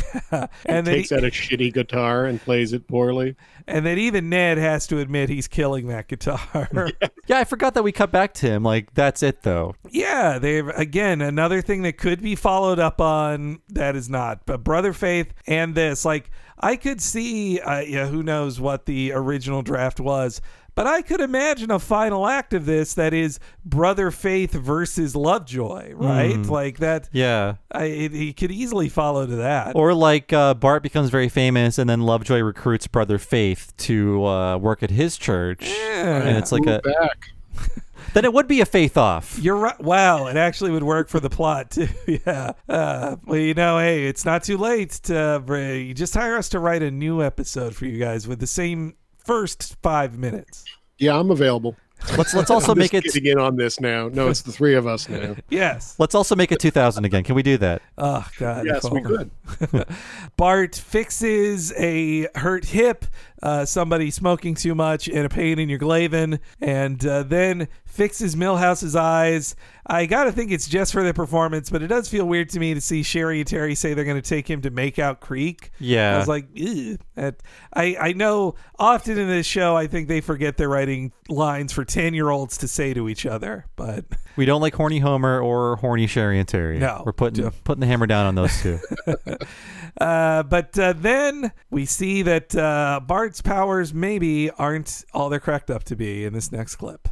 Thank you, Bart, for fixing my vision. Now I see with total precision. Song's over, Milhouse, but you're welcome. Mm-hmm, mm-hmm. Nice doggy. Milhouse, bury me at Makeout Creek. Milhouse gets pet cemeteried at the end of this act. He does. You're right. I mean, and that sound effect, hearing it alone, that sound effect of him getting hit is really hard. Like, yeah. He's really hurt. Far more than a broken arm would do. Yeah, and like the state of Milhouse is not a uh, a worry in this story. Oh, Just yeah. like I think we check in on him once, right?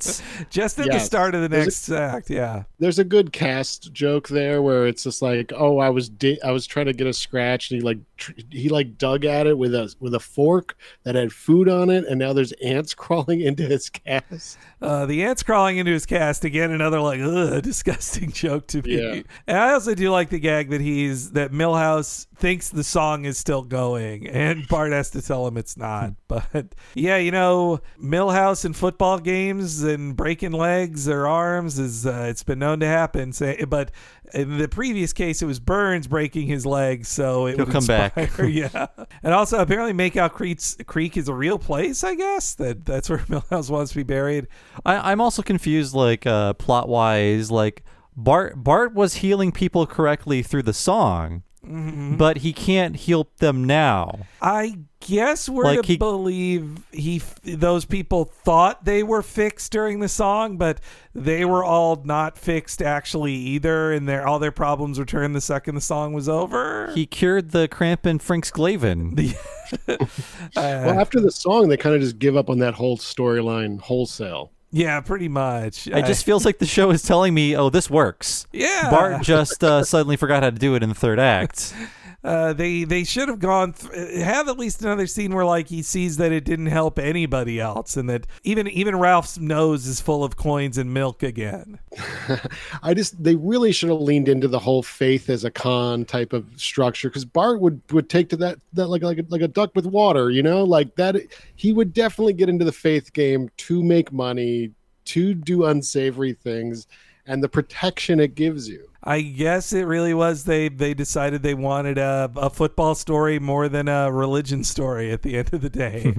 After we see that Milhouse is in the hospital and his mother doesn't even know he's there, uh, then football and college comes back in a big way in the start of Act three. Big game fever is reaching a fevered pitch as the fevered rivalry between Springfield U and Springfield A and M spreads like wild fever.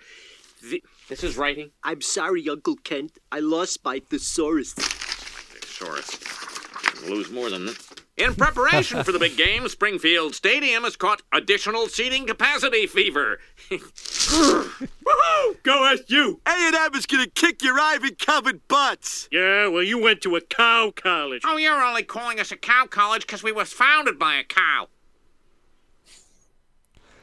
And then just silence. It's just, it's such a, like, I, I appreciate it for how odd it is, but, like, the weird, like, looping animation of Lenny just blinking after that joke, did they think it was a bad joke and they just wanted to linger on it or what? I think so. It's such a weird moment that I, I kind of appreciate. Yeah. By by adding three more seconds to Lenny's silence, it made it, like, twice as funny. So I never heard these insults like cow cal- college because I didn't go to a college, and I my parents uh, didn't particularly care about their college. So all this college rivalry stuff is meaningless to me, though it's it was a huge part of the South where I grew up. Yeah, I, I have to that. say I've worked with these people, and people that still maintain college rivalries as adults are freaks. Definitely. I don't even remember. I don't think there was any rivalry to my small state University of New York at Purchase College. We had Manhattan. Manhattanville, which was nearby our campus, but unfortunately there were no hijinks and pranks. There was no let's go over there and kill their mascot type of stuff going on.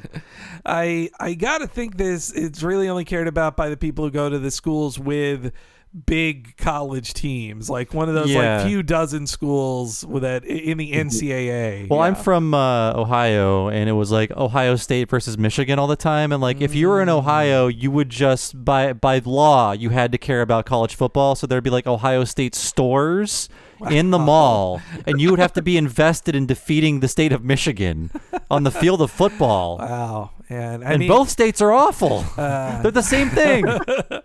You know, I would guess uh, we're not going to be seeing that right now in September, but normally in September uh, in the Berkeley area, we do see folks who are wearing their Berkeley gear ready to go to the games. Like there's there's folks who even care about it here, even though, like, I don't know, Berkeley isn't a particularly fa- I, I know there's the play that happened in a Berkeley college game once. That's very you, impressive. Berkeley What does Berkeley have? Hacky sack? Uh, Competitive toking, uh, frisbee golf. Uh, well, also like they mentioned, they mentioned like Penn State in here or Ohio and Michigan. Like I, I never heard about those growing up because it was the Southern colleges in my area. It was, you know, Florida versus F S U or Arkansas and Alabama, or really Alabama and Auburn. That rivalry is so heated that people in surrounding states give a shit about it. When you're like, come on, we live in we live in Georgia. Nobody cares about Alabama. Stop this Bama shit. Is that just because it's like, oh, I need a spectator sport? Uh, these guys, I'll, I'll root for these guys. uh, well, I do know in, in the South, at least, there are not every state has a major N F L team. Definitely Alabama or Mississippi, they don't. And so the biggest football game you can see is the college football game. And I mean, I do think there is a degree of distaste for professional sports as opposed to college sports because uh, some fans don't like that the players can get rich off of it. And instead they like a poor college student who doesn't get any money and uh, gets paid in concussions. Yeah. Uh, and I think there's a bit of a, a, a racism angle to it too. Why some folks in the South like college sports more than uh, professional sports, but uh, you know, I, again, I'm not a sports guy, but uh, I, oh, the Cal College thing though, Auburn of the two Alabama schools, Auburn is an example apparently of one of those Cal colleges, which according to Webster's dictionary is a college that specializes in agriculture, or a provincial college or university that lacks culture, sophistication, and tradition. Hmm. So, so every other college, if you're in the Ivy League. uh, yeah, I I feel like anybody who calls another person's college a Cal College is an Ivy League snob. I feel like the only people who make that assertion are Ivy League snobs. And I do like the joke about fever, the overuse of one word. And uh, I actually, at the time of this recording, I recently record, uh, I recently wrote a little essay, and when I went back and I'm like, boy, I used regrettably like three times here. Oh dear. It just ha- this is why podcasting, you know, you can't go back and read the words you said no. and see how you repeat yourself. It's our job to be repetitive. Our job. Our job. It's the hardest job there is. All right. And so then we get in a, we've heard this impression before, but this is the most we've ever seen of Harry Shearer's Keith Jackson impersonation, who uh, he call, called a lot of college football games in his day. Uh, here, I actually have a clip of the real Keith Jackson, so folks can get a sense of the homespun wisdom that they are parodying in this episode. So we have an afternoon of what college football is all about, I think. The Michigan Wolverines ten and oh, Ohio State nine and one, the Buckeyes losing to Michigan State sixteen to thirteen.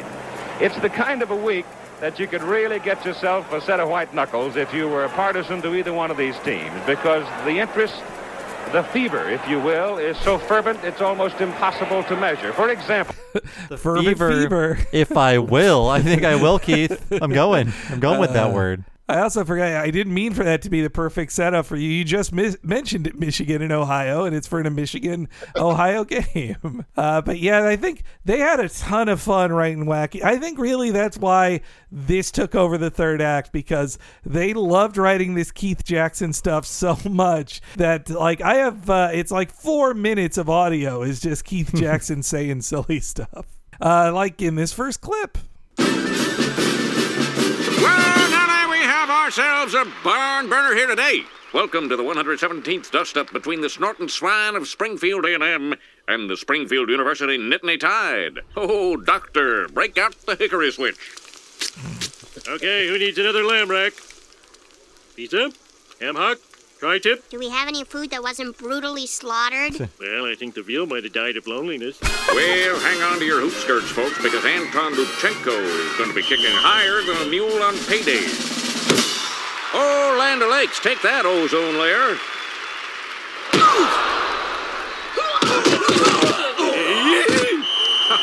What a glorious day to be that man's foot. Homer already out of control at this football game. Yes. Oh, yeah.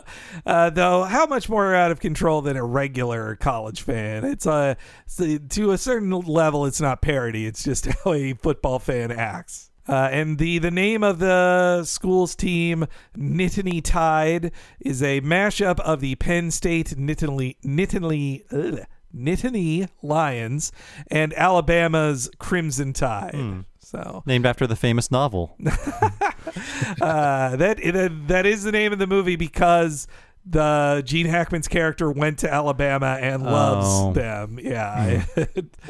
I love it when a movie takes a lot of time for character development like that. Yeah. Homer, how did he even get that grill onto the stands there? That's an impressive that he was able to pull he, it all the way there. He is tailgating in the stadium. Yeah. uh, and also the some cruel Lisa only is there for mean jokes at her expense. And another one here of just shoving meat in her face, demanding she eat it.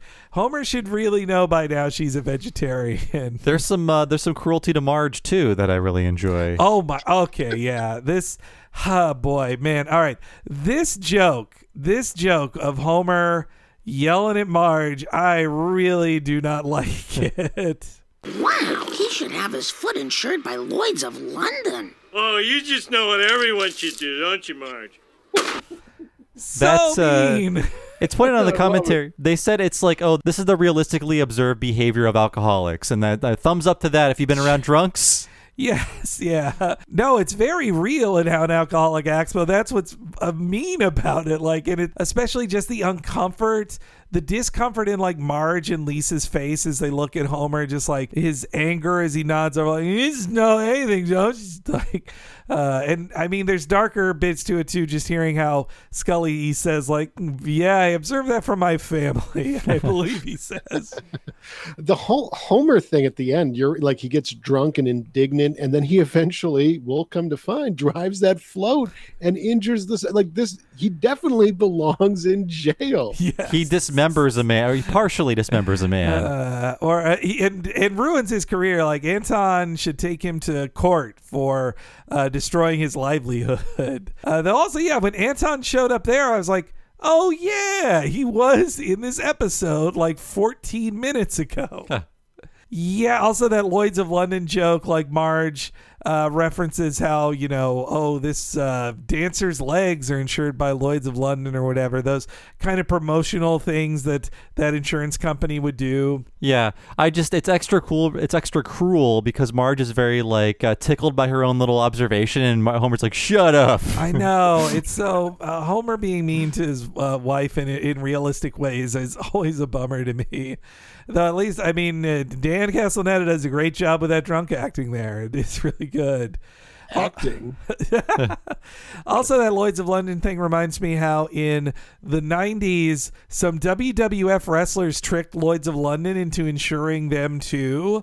Uh, because Lloyd's thought like, oh, well, yeah, it's uh, it's fake wrestling. It's fine. And multiple wrestlers, when they got the injuries that all happened to professional wrestlers, they made millions. They're like, oh, I actually have health insurance for a change and can get off the road because I injured my back. Uh, and uh, yeah, so after Homer is drunk, he's not too drunk to notice the halftime parade beginning. Now, ladies and gentlemen, pour a little cider on those peepers, because here comes the halftime parade. I forgot my float. Quick, pass me down.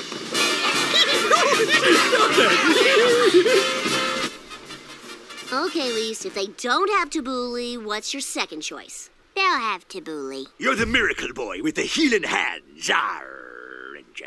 Nah, I don't do that anymore. So I guess I'll have to see someone else about my crippling depression. Arr. Wow, and I thought he had it all. I had the half time of my life, and I owe it all to S U. An overdue tribute to halftime itself. I didn't look, but it, I got some real uh, "Hooray for Everything" vibes from that crew. Very much so, yeah. I, I was I wrote in my notes like, can't that officially be a "Hooray for Everything"? Uh, they, they definitely remind me of the halftime show that came in the Thanksgiving Bart versus Thanksgiving too.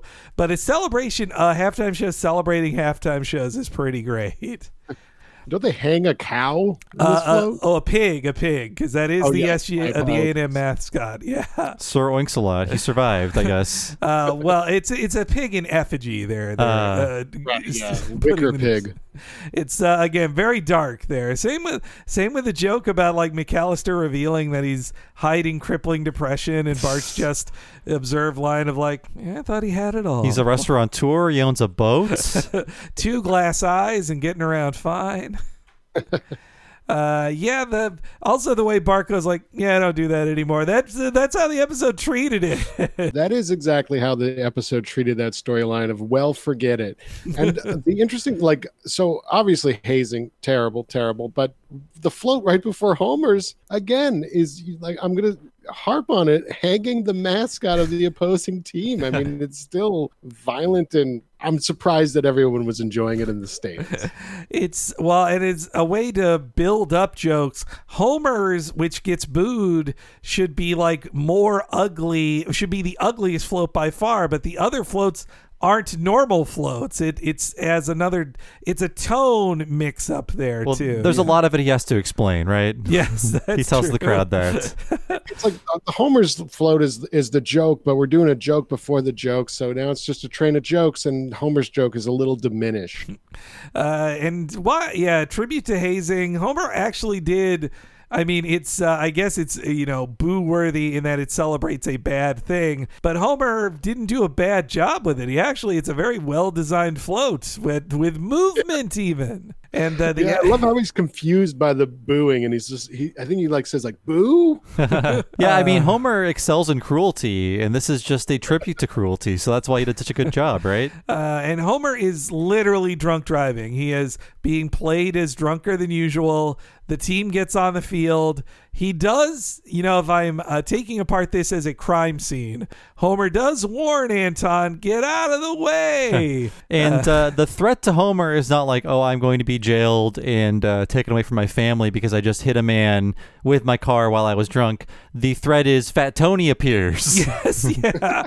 I w- you know, this comes right after Grift of the Magi, which also has a random Fat Tony appearance. It feels like back to back, like, what if we just got Fat Tony to beef this up a little bit? The well, Fat, to- Fat Tony's the real police, you know. That's true. Yeah. The ice pick with the laser is uh, fantastic. Oh, with the that. laser sight, yeah. I, I just really enjoy the that. The laser sight on an ice pick, uh, and now Homer goes like, "Oh, or what? Oh, oh, right, the ice pick." That's how they got Trotsky. With the, uh, laser ice pick. Homer too must have had a rush of adrenaline after running over Anton, because he is no longer drunk once it's over. Uh, and yeah, you just you feel so bad for Anton. His leg is pointed the wrong way. And Hibbert again, Hibbert appears, and it must be that he is an alumni of Springfield University. But the person who like touches the leg and makes the guy scream, like that would work better with Doctor Nick. Doctor Nick should be the bad uh, guy here, I think. And Doctor Nick, I could see like being able to give health coverage to, uh, you know, a, a, a foreigner, right? Without perhaps yeah. Anton Levchenko doesn't have coverage, and he has to go to Doctor Nick. You know, maybe that's why he can't sue Homer in civil court, because he's not a legal resident mm. of the U S and it, he, right. he's he could try to sue Homer in his home country, but that's international law then. Anton's life is ruined by Homer, basically, huh. but you're not supposed to care about that. You're supposed to care that Homer uh, might be killed. And so uh, Homer is begging Bart to do his thing in this next clip. Oh. Son, I'm afraid that leg is hanging by a thread. Levchenko must return to game. Oh, your playing days are over, my friend. But you can always fall back on your degree in communications. Oh, dear Lord. I know. It's funny, Major. Levchenko learned nothing. Nothing. Bart, do your thing. Okay, God. If you did give me a power, let it work now. Not just for me, but for my dad. Heal. Heal. Heal! Oh, Doctor, with S U behind and seconds left, my supply of homespun sayings is lower than a doodle bug in Aunt Tilly's root cellar. So we'll... oh, jumping crawdaddies! Is that Levchenko coming back on the field? Yeah! Bart did it! And they're going to try for a field goal. A field goal? Hmm, nineteen, twenty, twenty-one. That would win the game!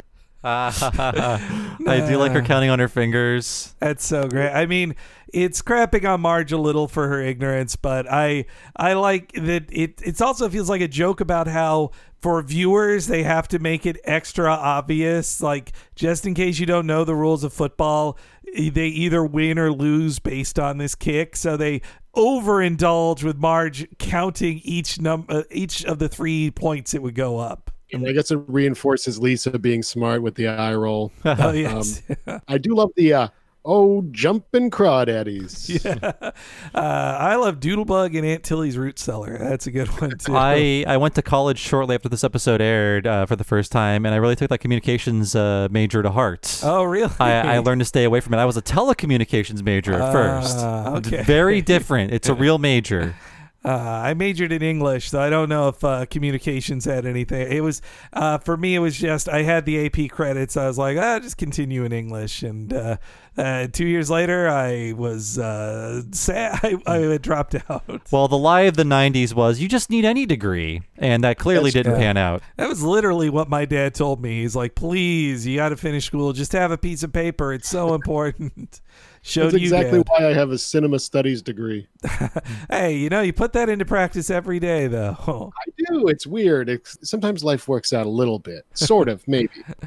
Yeah, I mean, I have a master's degree in critical theory, and this is what I'm doing. Yeah. So it applies in some way, and uh, I'm still paying for it.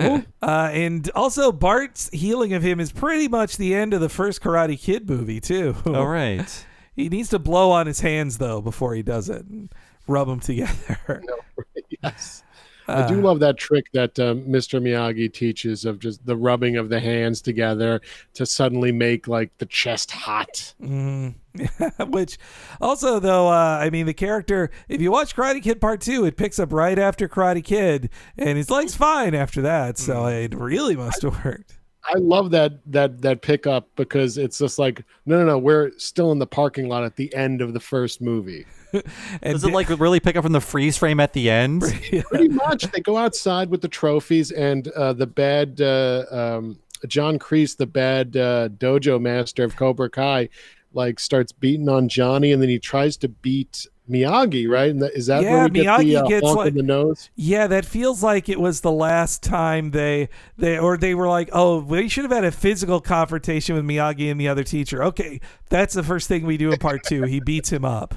Yeah, exactly. I, I think there was no time skip because Ralph Macchio was literally in his late twenties in the eighties, and they're like, we can't let people think time has passed because he's still an eternal child. In like a Simpsons episode, we forget all that and go to go to Japan or Okinawa. Yeah. Uh, yeah, I mean, he forgot his girlfriend. He's like, ah, see you later, girl. I I, I dated you in the first movie. I'm done. He kind of falls in love overseas. Those movies are, are fun and they have their faults. We've covered a few of them on We Hate Movies, by the way. And uh, so this episode ends with a big dramatic uh, football moment, which even, uh, you know, all the other stuff the animators had to do in this episode, they also had to do slow motion football action, which is not e- slow motion animation in general, not easy to have, you know, Uh, twenty-two players on a field yeah. move in slow motion. And they had to draw that body horror. Oh, God. Yeah. So Anton makes the kick, and Bart didn't heal his leg. He just gave him the confidence to injure himself worse. So, yeah, but I, like, why, why did Bart's powers not work? Uh, they were implied to work. In this universe, faith healing works and is real. I Does get, God hate Russian people? Maybe so. Maybe that the God decided to not help Bart then. Yeah, the instead it just tricked Anton into tearing his own leg off, which I believe uh, they say in the commentary it was George Meyer who came up with the idea that the leg flies off. Uh, which would fit because he's also the guy who pitched that Kurt Van Houten would lose his arm. And uh, right. this, they I wanted my it. sandwich sliced. Yeah. The bloody stump on the leg is, I think, the extra bit on there. I, I believe I gasped when I saw this in the year two thousand. I, I was like, so The too. Simpsons did this? Wow. Uh, though I do like the gag of the guy picking up the leg and pl- uh, playing air guitar on it. That's pretty oh, good. Man. And then Hibbert being like, oh, they'll have fun with it tonight. They'll drink beer out of it, but I'll find it in the morning and sew it back on. See, if Doctor Nick says that line, you're like, oh, this crazy Doctor Nick. But then Hibbert seems to think that is medical science, that really devalues his character's well, intelligence, be- I think. Because faith healing is real in this world, he's like, well, with Bart's healing powers, well, I could just sew it back on. And no, he's yeah. like, I don't have healing powers. So, uh, yeah, I mean, like, the, the this is real. We should all believe in it. The yeah. Simpsons are telling us this. Uh, but, yes, I have one last clip here of uh, the episode's very abrupt ending. Huh. My leg, it broke off. Yeah. Yes!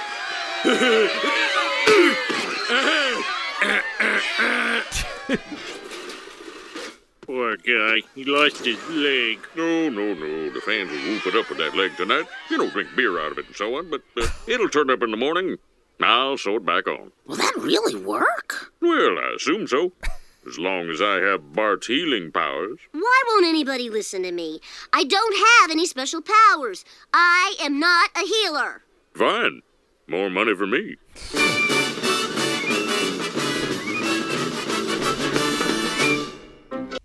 I think uh, even on the commentary, they were surprised, like, that's what we went out on? That's the last joke, yeah. Uh, I, you know, when you watch it again for commentary, even the writers are like, we could have stayed later and come up with something yeah. else. I mean, so, like, what of Lovejoy? What of Milhouse? What of all the people Bart supposedly healed? Like, what? what is their fate?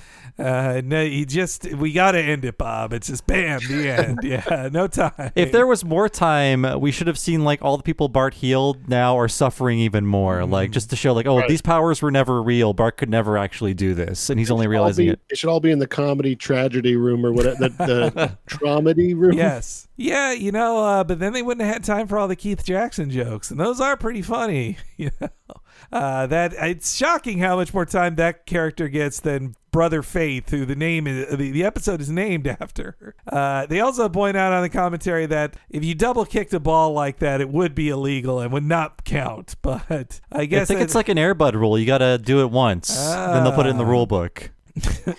Yeah, the, the visual he brings up of describing people drinking beer out of a severed leg is so disgusting to me. How does that even work? Uh, like, are they going to hollow it out? Are they going to take the bone out of it? Like, ugh, ugh. I think it's just so. It's a bloody stump. And like, you definitely couldn't reattach it then. I mean, for as much of a shrug as this ending is, I like how Hibbert has like experienced this before. Like he sees like, oh, this, they'll just do these things, but then they'll show up probably. You know, you know how severed legs turn up. Uh, I mean, I feel like this joke is because someone gave the note like Marge gives, like, boy, it's really sad that this character that we are supposed to like is now, you know, one-legged for the rest of his life. And they have to go like, no, no, no, it's fine. It's fine. You got to get that leg in, in a glass of milk real quick. uh, I mean, also, yeah, all this stuff about losing limbs. And I we've been too recently reminded of the reality of what really happens there if you watch that Tiger King documentary. Like, oh, good God, yeah. There's there's at least two different people in that who tell you what really happens if you lose a limb and how basically there is no reattaching it and you, you better just give up on it at that point.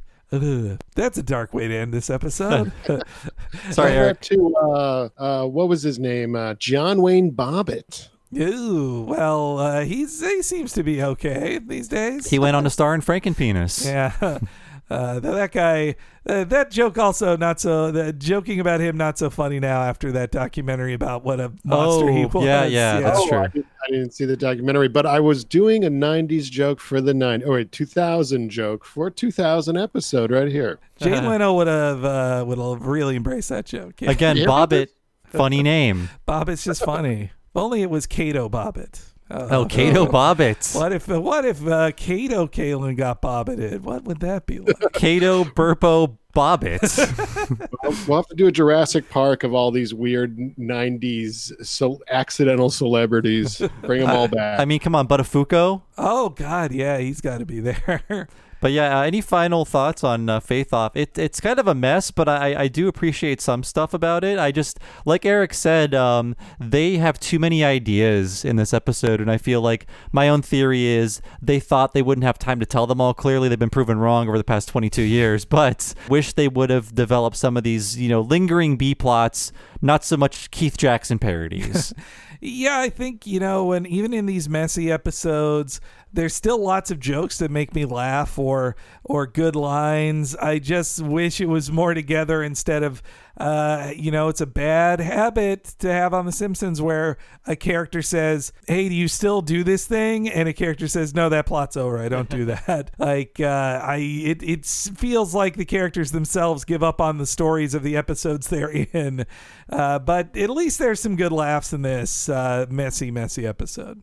Yeah, I agree. I think there are some solid jokes in this episode. I left a bunch watching it, even though I do have issues with it. And all the plots are, it's like Mister Burns with the germs. They all they all can't go through the door. So all these plots are just like stopped. And it's just like this lingering stew of an episode. But it did have funny moments. So it's funny you mentioned that. That's the next episode we're doing is the Manchin oh, really? Family. Yeah. Wow, see, look at that. I thought I didn't like season eleven, and I'm quoting it. There's tons of meme moments in season eleven we forgot. Yeah, that, yeah. we just did uh, Stupid Sexy Flanders not too long That's ago. That's right. I've been rewatching season five late at night lately. I think I'm going to, maybe I'll jump up to eleven, see, you know, try to find these meme moments. Yeah. So, Eric, thank you so much for being on the show. Mm-hmm. Please talk about uh, We Hate Movies, where we can find you online, uh, your Patreon, of course. I don't know if you'll know what you'll be doing in September. Again, we're in late June right now, but whatever you want to promote, please do it now. Well, thank you. Thank you for having me, by the way. It's always a blast uh, to be on this show. It's a great show, and I love just Simpsons talk in general. We over on We Hate Movies. Yeah, uh, you can follow me personally at E R I C S Z Y S Z K A. You'll notice it's similarly spelled to Mo Sislak's name. Um, but yeah, you could find the, the podcast that I, I host with three other guys at W H M podcast dot com, and we just go through usually kind of bad movies, sometimes good movies. On our Patreon feed, we have a We Love Movies feature where we just talk about movies we actually deeply care about and enjoy. Past episodes have included, uh, you know, all the Star Wars original trilogy, uh, The Shining, uh, and many more. We have a sideshow recapping television, uh, I, beyond the one I mentioned before on Melrose two ten. We have The Nexus, where we, we talk about one episode of Star Trek, the original yeah. series, and then one episode of Star Trek, The Next Generation in one sixty, eighty-minute podcast. We've done over forty of them now, maybe fifty.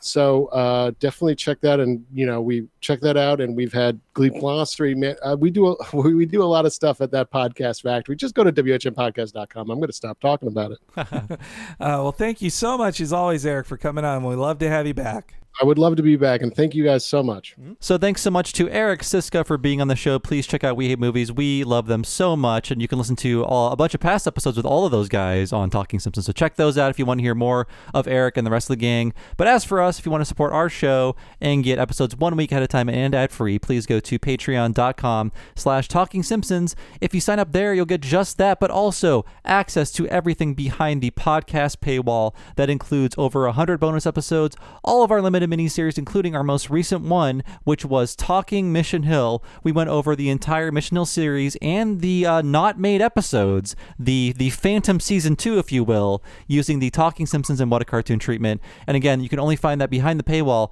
at patreon dot com slash Talking Simpsons, along with so many, too many to list, bonus episodes there. But Henry can tell everybody out there what's happening at the ten dollar level, and that includes one mega long podcast once a month that is just for patrons of that level or higher. That's right. Bob is talking about the What a Cartoon movie. Me and Bob talk about a different animated feature film once a month in the same in-depth, analytical, and historically minded way that we do with What a Cartoon and Talking Simpsons.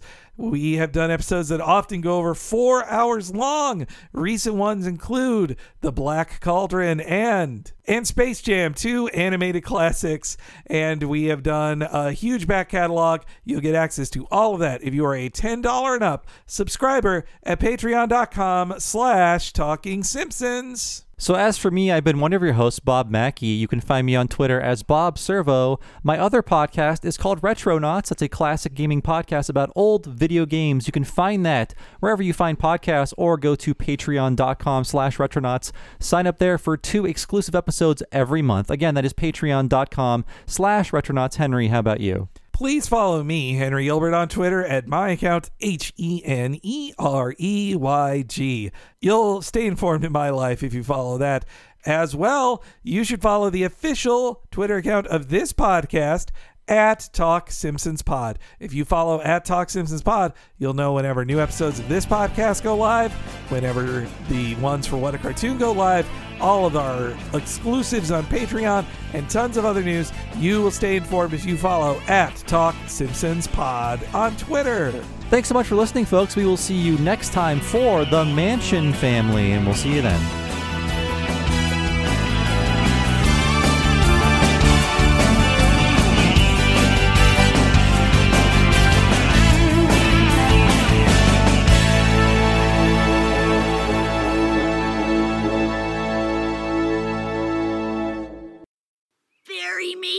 Makeout Creek.